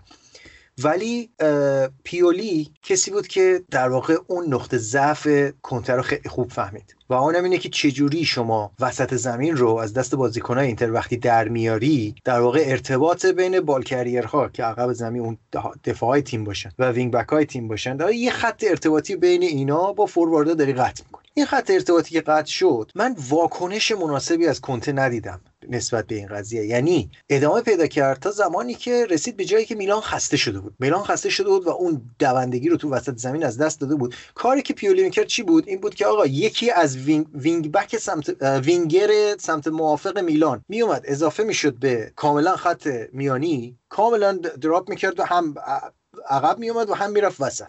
و برتری عددی رو توی 4 به 3 رو توی خط میانی ایجاد می‌کردن. شما اینو مدام می‌دید تکرار میشه. و برای من عجیب بود که کنتال اینجا چون یه چیزی بگم. کنته جز اون دسته از مربیاییه که کنار زمین وای میسته و خودش بازیکن‌ها رو دونه دونه صدا می‌کنه دیگه. تو از اینجا برو اونجا تو از اینجا برو اینجا تو از اینجا بیا اینجا. خط خط ها رو تنظیم می‌کنه. یعنی وای میسه کنار مثلا به موقع دفاع خصوصا. به اون بازیکنی که مثلا یه وجب جلو صاف نیست قشنگ با خط میگه فلانی تو رو عقب که خط بشی قشنگ. به نظرت اتفاقی که افتاده در مورد کنته. در این مورد که آقا مربی مثل کنته نمی‌تونه ضعف های واضح تیمش رو در طول بازی پوشش بده. اینو من چند بار تو این فصل دیدم. حالا بازی میلان یک مثال بود. فکر می‌کنی دلیلش اینه که باز همون چیزی که گفتی هافبکایی که وسط زمین الان هستن بازیکنهای مد نظر کنته نیستن؟ سامان این یه چیزی رو من بگم. علاوه بر بازی با میلان در مقابل گلادباخ هم یه نیمه ما این مشکل رو داشتیم که وقتی که ببینید دو تا wing back کنته اگر از وسط زمین پرس بشن کنته بازیشو از دست میده. من نمی‌دونم چرا این اتفاق میفته و برخلاف اون چیزی که حداقل من قبلش از کنته فکر می‌کردم کنته بازیخون خوبی نیست. یا نیست یا اصلا براش مهم نیست. چون ببین توی هر بازی هم که این اتفاق براش افتاده کنته تا دقیقه 80 تعویض نکرده و بعد بازی هم بهش میگن چرا تعویض نمی‌کنی؟ میگه تیم بالانس بوده به نظر من. من واقعا متوجه نمیشم این بالانس بودن از نظر کنته چیه. و خب یکی از ترین نقد هایی که بهش دارم اینه که چون بجز اشرف حکیمی که بازیکن های اون سمت زمین که هر کی بازی بده هم از کلاروف این بازیکنی که از منچستر خریدیم اشلیان یا حتی متو دارمیان اینها خلاقیت آنچنانی هم ندارن. و مثلا وقتی هر بازی که از وسط زمین پرس شدن این دوتا وینگ بک ما کنته اون بازی رو از دست داده. حتی در مقابل تورینو جان پالو توی نیمه اول ما بازی رو دادیم و اگر اون بیخیالی جان پالو نسبت به بدنسازی نبود ما تورینو رو هم نمی بردیم حداقل اینجا دیگه حداقل رو راست باشه ولی اینو من واقعا نمی‌فهمم. که کنته منظورش از بالانس بودن چیه که تعویضی هم نمی‌کنه. این یکی از مشکلات جدی اینتره. اینتر با کنته خب در پایان اگه خوبه که من اینو جزو موفقیت گفتگو حساب می‌کنم که تو با این گارد اومدی که 100 درصد دفاع کنی از کنته ولی در ادامه نقدهایی هم کشیدیم بیرون ازت. و به نظر من هم به عنوان آدمی که حالا می‌تونم بگم بیطرفم در این موضوع چون خودم که خب اینتری نیستم و از دوستداران قدیمی کنته هستم که همیشه رقیب بوده همیشه مربی بوده که توی باشگاهی که بوده می‌خواستم ببازه و همیشه هم تحسینش می‌کردم. به دلایلی که حالا توضیح دادم. ولی منم این ضعف رو می‌بینم و می‌بینم که برمیگردیم به حرفی که آنیلی زد. آدمی که با اشتباهات خودش رو در رو نمیشه همین چیزیه که الان داری بهش اشاره می‌کنی. این توی بحث تاکتیکی هم اثر خوش نشون میده دیگه. چرا؟ چون حاضر نیست بپذیره که مربی حریف دستش خونده یا مربی حریف تاکتیکش رو خونسا کرده. و این باید واکنش نشون بده بهش. این ممکنه به همون روحیه برگرده دقیقا. کسی که انقدر به پرفکشن کار خودش معتقده حاضر نیست همچین تغییر رو بپذیره یا همچین تغییر رو ایجاد کنه. می‌خواد کار خودش رو انجام بده و همونطوری نتیجه بگیره. کنار تمام ویژگی مثبتی که داره این رو باید یک امتیاز منفی براش لحاظ کرد. در پایان اگر صحبت خاصی داری با هوادارهای اینتر با هر کی با شنوندگان غیر اینتری پادکست اضافه کن و ما کم کم ببندیم برنامه رو. ممنون. نه صحبتی ندارم. من از اولم نیومدم صد درصد از کنت دفاع کنم. من تنها کسی که توی دنیای فوتبال صد درصد ازش دفاع می‌کنم دیگو مارادونا که به نظر من هر کاری کرده حق داشته چون مارادونا بود. یعنی تنها کسی که توی دنیای فوتبال صد درصد پرفکته به نظر من مارادوناست. اینم حالا یه کمی طنز قاطیشه ولی نه کنته این مشکل رو داره و اساسا پکیج رفتاریش هم مشخصه. یعنی از تک تک اجزایش مشخصه از درگیریاش با بازیکنها مشخصه از عدم انعطافش. در مقابل اتفاقات توی زمین مشخصه. میگم بازی با میلان نمونشه بازی با حتی بازی با رئال که معلوم تیم نیاز به تغییر داره. حرف من اینه که تمام این نقص ها باعث نمیشه که تو هفته هشتم بخوای به یه مربی بگی آقا خدا نگه داره من حتی میلان جان پاولو هم فکر می‌کردم که باید حداقل بهش بیشتر فرصت داده بشه. من خیلی گارد دارم در مقابل تغییر مربی. یعنی اونم توی هفته هشتم اونم موقعی که تیم دومه و هیچ اتفاق عجیبی نیفتاده. به نظر من خود کنته بهترین فرده برای اینکه این کشتی رو فعلا هدایت کنه حداقل تا پایان فصل. حتی می‌دونی که... این حرفت کاملا منطقیه ولی بارسلونا با اخراج والورده در موقعی که هم توی لالیگا و هم توی چمپیونز لیگ صدرنشین بود در واقع یک چیزی رو بنا گذاشت که کلا این قواعد دیگه نمیشه روش آره اعتباری دیگه. یه چیز عجیبی بود یعنی تیمش صدرنشین گروه مرگ اومده بود بالا توی لالیگا هم صدرنشین بود و اخراجش کردن و اخبادارا هم ازش حمایت می‌کرد. از. اخراجش حمایت می‌کردن. یعنی یه و از آوردن اون چیز هم حمایت می‌کردن. چون می‌گفتن به آ... چیز فلسفه فوتبال. آقای گفتن آقای کیکستین موست کریوفیست آره. کوچ فلان سال بوده مثلا و این نزدیک به فلسفه باشگاه. حالا امیدوارم که نمی‌دونم خواستم آرزوی موفقیت بکنم براتون یه لحظه دیدم که نه. دیدم خودمون صدر جدولی من. آره، چه موفقیتی. ولی نه من فکر کنم صحبت گفتگوی خوبی بود. حالا خیلی ها ممکنه موافق باشن یا مخالف باشن. چه از زاویه هواداری اینتر و چه از حالا زاویه خارج از هواداری اینتر. قبل از اینکه تو هم به بحث اضافه بشیم ما یک بحث گفت گفتگو که دیگه نبود. مونولوگ طولانی درباره پروفایل مربیگری کنته و تاریخچش داشتیم. امیدوارم که بحث کنته رو دیگه بسته باشیم اینجا. من فقط سامان یه نکته هم بگم به هوادارهای اینتر که نگران اینن که بعد از رفتن کنته یه مش بنجل بمونن مثل اون اتفاقی که توی چلسی افتاد. یعنی که واقعا ما یک کم دوریم از اون فضا. مثلا الان ما توی هر خط یه بازیکن جوون خوب داریم. توی دفاع باستونی و اشکرینیان رو داریم که سنشون خوبه. توی خط هافبک باستونی رو داریم. آگومه ای که اضافه شده به تیم حالا کم بازی کرده ولی باز هم یکی از استعدادهای خوب فرانسه بوده. یا توی دفاع ون هیوستن رو داریم که قرضی از بس من گفتم ربات داد دو سه هفته پیش. توی خط توی مهاجمامون هم که اسپوزیتو رو داریم که به نظر می‌رسه آینده خوبی داشته باشه. خیلی خوب بود اسپوزیتو. نمی‌دونم چرا بازی نمیده دیگه بهش.